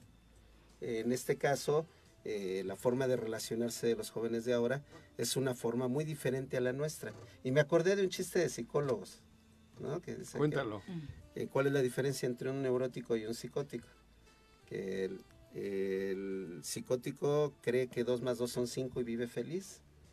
Pero el es neurótico el sabe gobernador de acá, perfecto- cabrón. Eh, Sabía que ibas a el- decir eso. El ¿Cómo neurótico es sabe perfectamente que 2 más 2 son 4 y vive infeliz porque no son 5. Ah. Muchos de nosotros que no comprendemos esa nueva forma de relacionarnos, pues nos causa molestia, nos causa ruido, nos causa Pero ellos este, son felices. una situación que, que simplemente porque tenemos una estructura mental que las cosas tienen que ser de acuerdo a ese a esa estructura cultural, ¿no? Inducida por la familia, etcétera, etcétera. Y hoy los jóvenes viven otra realidad. Exacto, pero aquí lo interesante es dónde está la guía, ¿no? O sea, de- puede ser que en un clic tú tengas diferentes formas de cómo establecer un vínculo actualmente y que no va, va de la mano con los valores de esa persona, ¿no? Sí, o es como seguir la moda. Hay mu- ahorita que mencionaba lo de, los, lo de los swingers, para poder llegar a ser swinger tiene que haber como un proceso interesante en esa pareja madura, que madura en este sentido de tenemos tan acuerdo y está tan establecido Tan lo que esta base de solidez no en nuestra relación que podemos abrirnos a esa posibilidad pero no es para todos. Entonces así como la vez pasada hablábamos del bondage y ese tipo de cosas de decir es que no es para todos pero eh, lo que tú mencionabas en algún momento seguro escuchaste pues es tu cruz o sea ahí te quedas no ahí te quedas porque así es la abuelita se quedó hasta- todo el tiempo con el marido hasta que se separaron porque falleció, ¿no? La siguiente generación de mujeres es lo mismo y habrá alguien que diga yo no quiero eso. Una, la nueva generación decir yo no quiero eso, sí me puedo vincular, pero con ciertas reglas, por llamarlo así.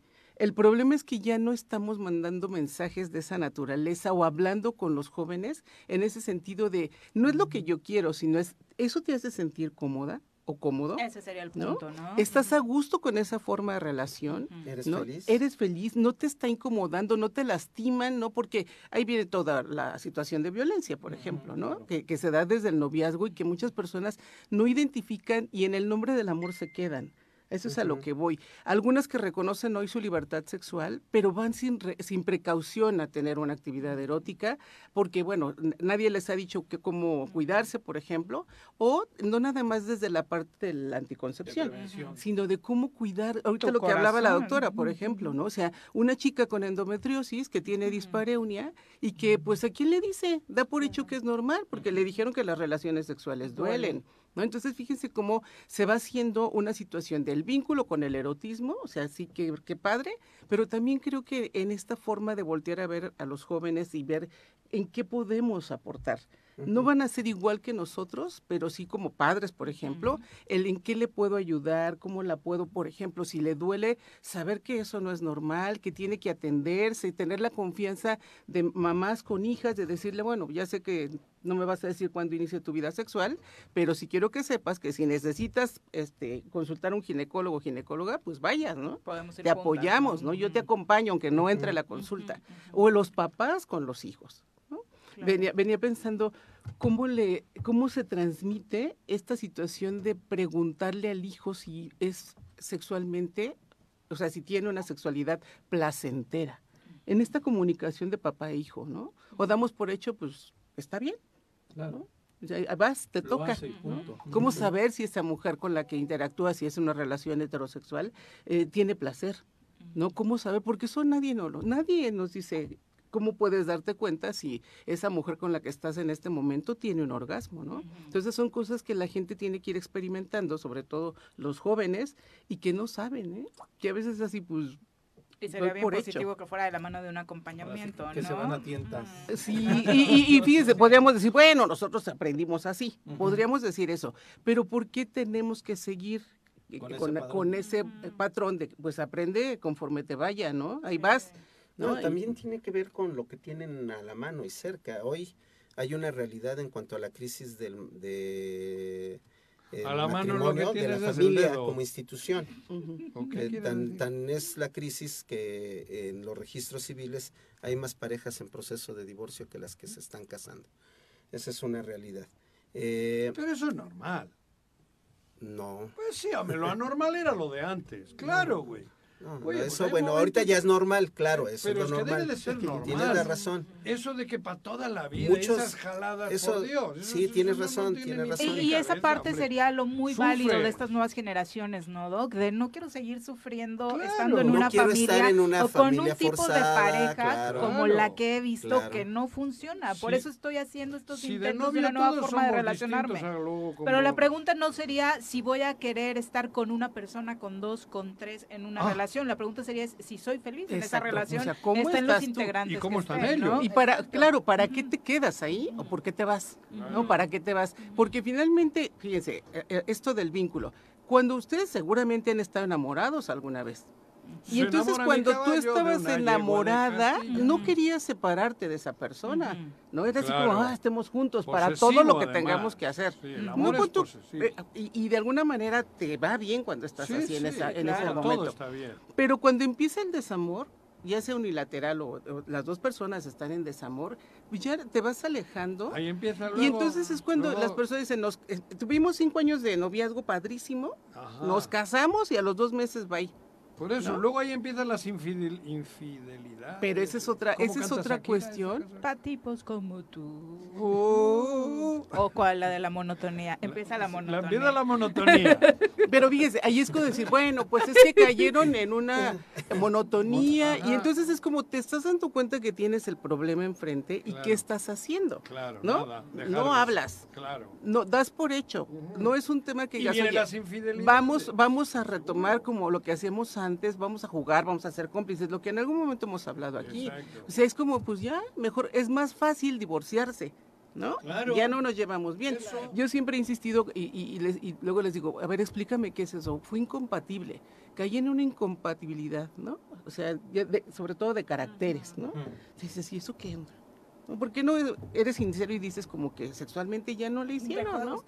O sea, cayeron en una monotonía, alguien más te llamó la atención, no quisiste ser infiel, que bueno, y entonces decides darle fin a esa relación, ¿no? Pero entonces ahí es donde muchas parejas sí tienen todavía el gusto por querer luchar por una relación que afectivamente aún tiene peso. Cuando ya no tiene peso dices, ¿qué haces ahí? La verdad, o sea, ¿para qué? Eso, Ya sí ha cambiado, pero es como cuando tiene eso puedes incluso intentar o, o Recon- rescatar lo del reconstruir, sexo, así ¿no? es.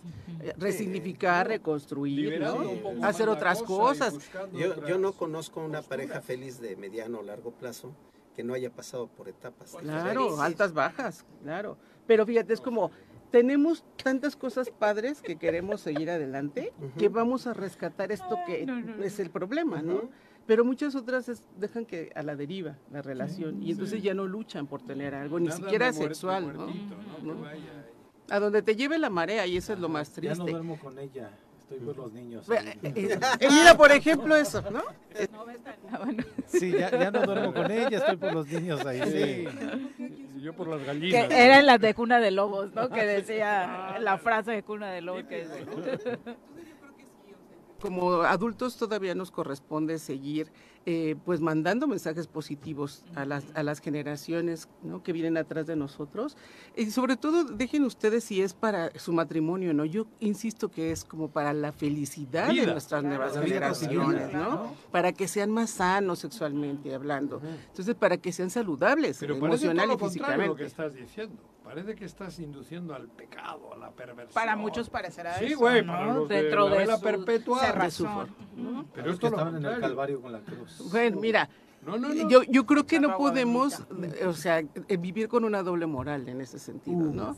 Porque entonces es como decir, te digo una cosa. ¿no? Pero yo estoy haciendo otra. Claro, por eso ahorita que hablaba en eso, me quedo por los hijos. Cuando los hijos dicen, mejor divórciate, porque viven tan Sí, mal, se gritan si todos no los días. los que lo sí, que son- nos están que lo que nos están enseñando es a tener miedo cada vez que Ese se pelean, ¿no? Vivir- vivir Exacto. la- Porque pensarían que los chicos no se dan cuenta, pero si si vieran, son como unas esponjas, Sí. ¿no? Ahora que que es- es- con los chicos que están en clínicas de rehabilitación para adicciones, que ya les he platicado que yo trabajo con ellos, algo interesante que se escucha con frecuencia, esto de las famosas familias disfuncionales, hay atrás de eso tantas historias eh, dolorosas que les ha tocado vivir, por ejemplo, con sus familias, que dices, no, o sea, Pero son familias que parecen funcionales. por eso te digo, o sea, ahí está como esta parte, ¿no? De, dentro está Hasta el- van a misa los domingos. Joder, Primera fila. ¿no? Entonces, pero bueno, Esa es una realidad que muy probablemente está incidiendo en esa toma de decisiones de los jóvenes. Pero el vínculo del padre con el hijo no se rompe, aunque esté destruida Claro, la familia. claro, Y Aunque esa es esté una separada, responsabilidad. Porque yo creo que no es destruido. no, pues claro, No, desgraciadamente también modificada. muchas parejas llevan al escenario de la relación con los hijos su disputa Ah, como pareja. ese es el que sí está Eso sí está destruido. grave. Exacto. Papá y mamá van a seguir Pero siendo siempre Papás bajo techo diferente, Claro. ¿no? no se destruye. No, Sigues construyendo, creo Y- yo. y miren, algo Lo importante, otro sí es destruir la que dices, ¿no? algo muy importante es, valores, sí. yo, Claro. yo siempre les digo, a los chicos hay que ponerlos en una esfera eh, de los problemas de la pareja, donde no se salpiquen, porque finalmente ustedes van a seguir siendo padres de esos chicos. El problema es cuando se utilizan a los chicos como de los dos de la pareja moneda como moneda, exacto, Claro, ¿no? es Y el- entonces, fíjense, por eso, por eso a lo que voy es, si finalmente te gusta como dar una cara y eres otra persona, siempre va a haber eh, riesgos en ese sentido, pero además va a haber personas que van a sufrirlo, empezando por la persona que tiene que fingir quién no, quién no es. Y sobre todo la honestidad en este tipo de cosas, o sea, ¿para qué someterte a un riesgo que no necesitas? Primero de lastimar a la persona con que en algún momento decidiste compartir tu vida, ¿no? Y segundo, no es necesario tampoco exponerlo o exponerla a una infección de transmisión sexual, por ejemplo, ¿no? Porque no se cuidan, porque hay estas infidelidades, ¿no? Y lo vuelvo a poner entrecomillado porque por lo regular no es algo que se habla, ¿no? Ni, ni es, no es como que pidas permiso. Pero bueno, pues yo creo que vale la pena, los invito a la reflexión porque sí es importante los mensajes que se transmiten, tanto positivos como negativos, ¿no? Y que debe haber una congruencia entre lo que estás verbalizando y lo que estás actuando, lo que tú no dices verbalmente, pero que finalmente marca, ¿no? Entonces, bueno, pues ahí se los dejo a, a la reflexión. Doctora, ¿no? muchas gracias por compartir este mensaje. ¿Dónde te encuentran? Con mucho gusto me pueden encontrar en el 310-1120 y en Facebook como Adriana López Sexóloga. Bonito día. Muchas gracias. Gracias Muy buenos ustedes. días. Bueno, nosotros ya nos estamos despidiendo. Dice, no sé qué cosa se anda imaginando Leti Gutiérrez, pero dice que no se te vaya a ocurrir ponerte el mandil sin ropa. ¿A poco te lo imaginaste así, Yo Leti? creo que se lo No. imaginó. Oye, Leti, Toma sucia. nota. ¿quiere que haga la paella encuerado? Carlos, Leti, muchas cabrón. gracias por ¿Y acompañarnos. si se me quema? Es, es un placer siempre estar en el chorro. Pepe, buenos días. Buenos días, Joaquín, buenos Adiós. días. Los esperamos mañana en punto de las 7. Go.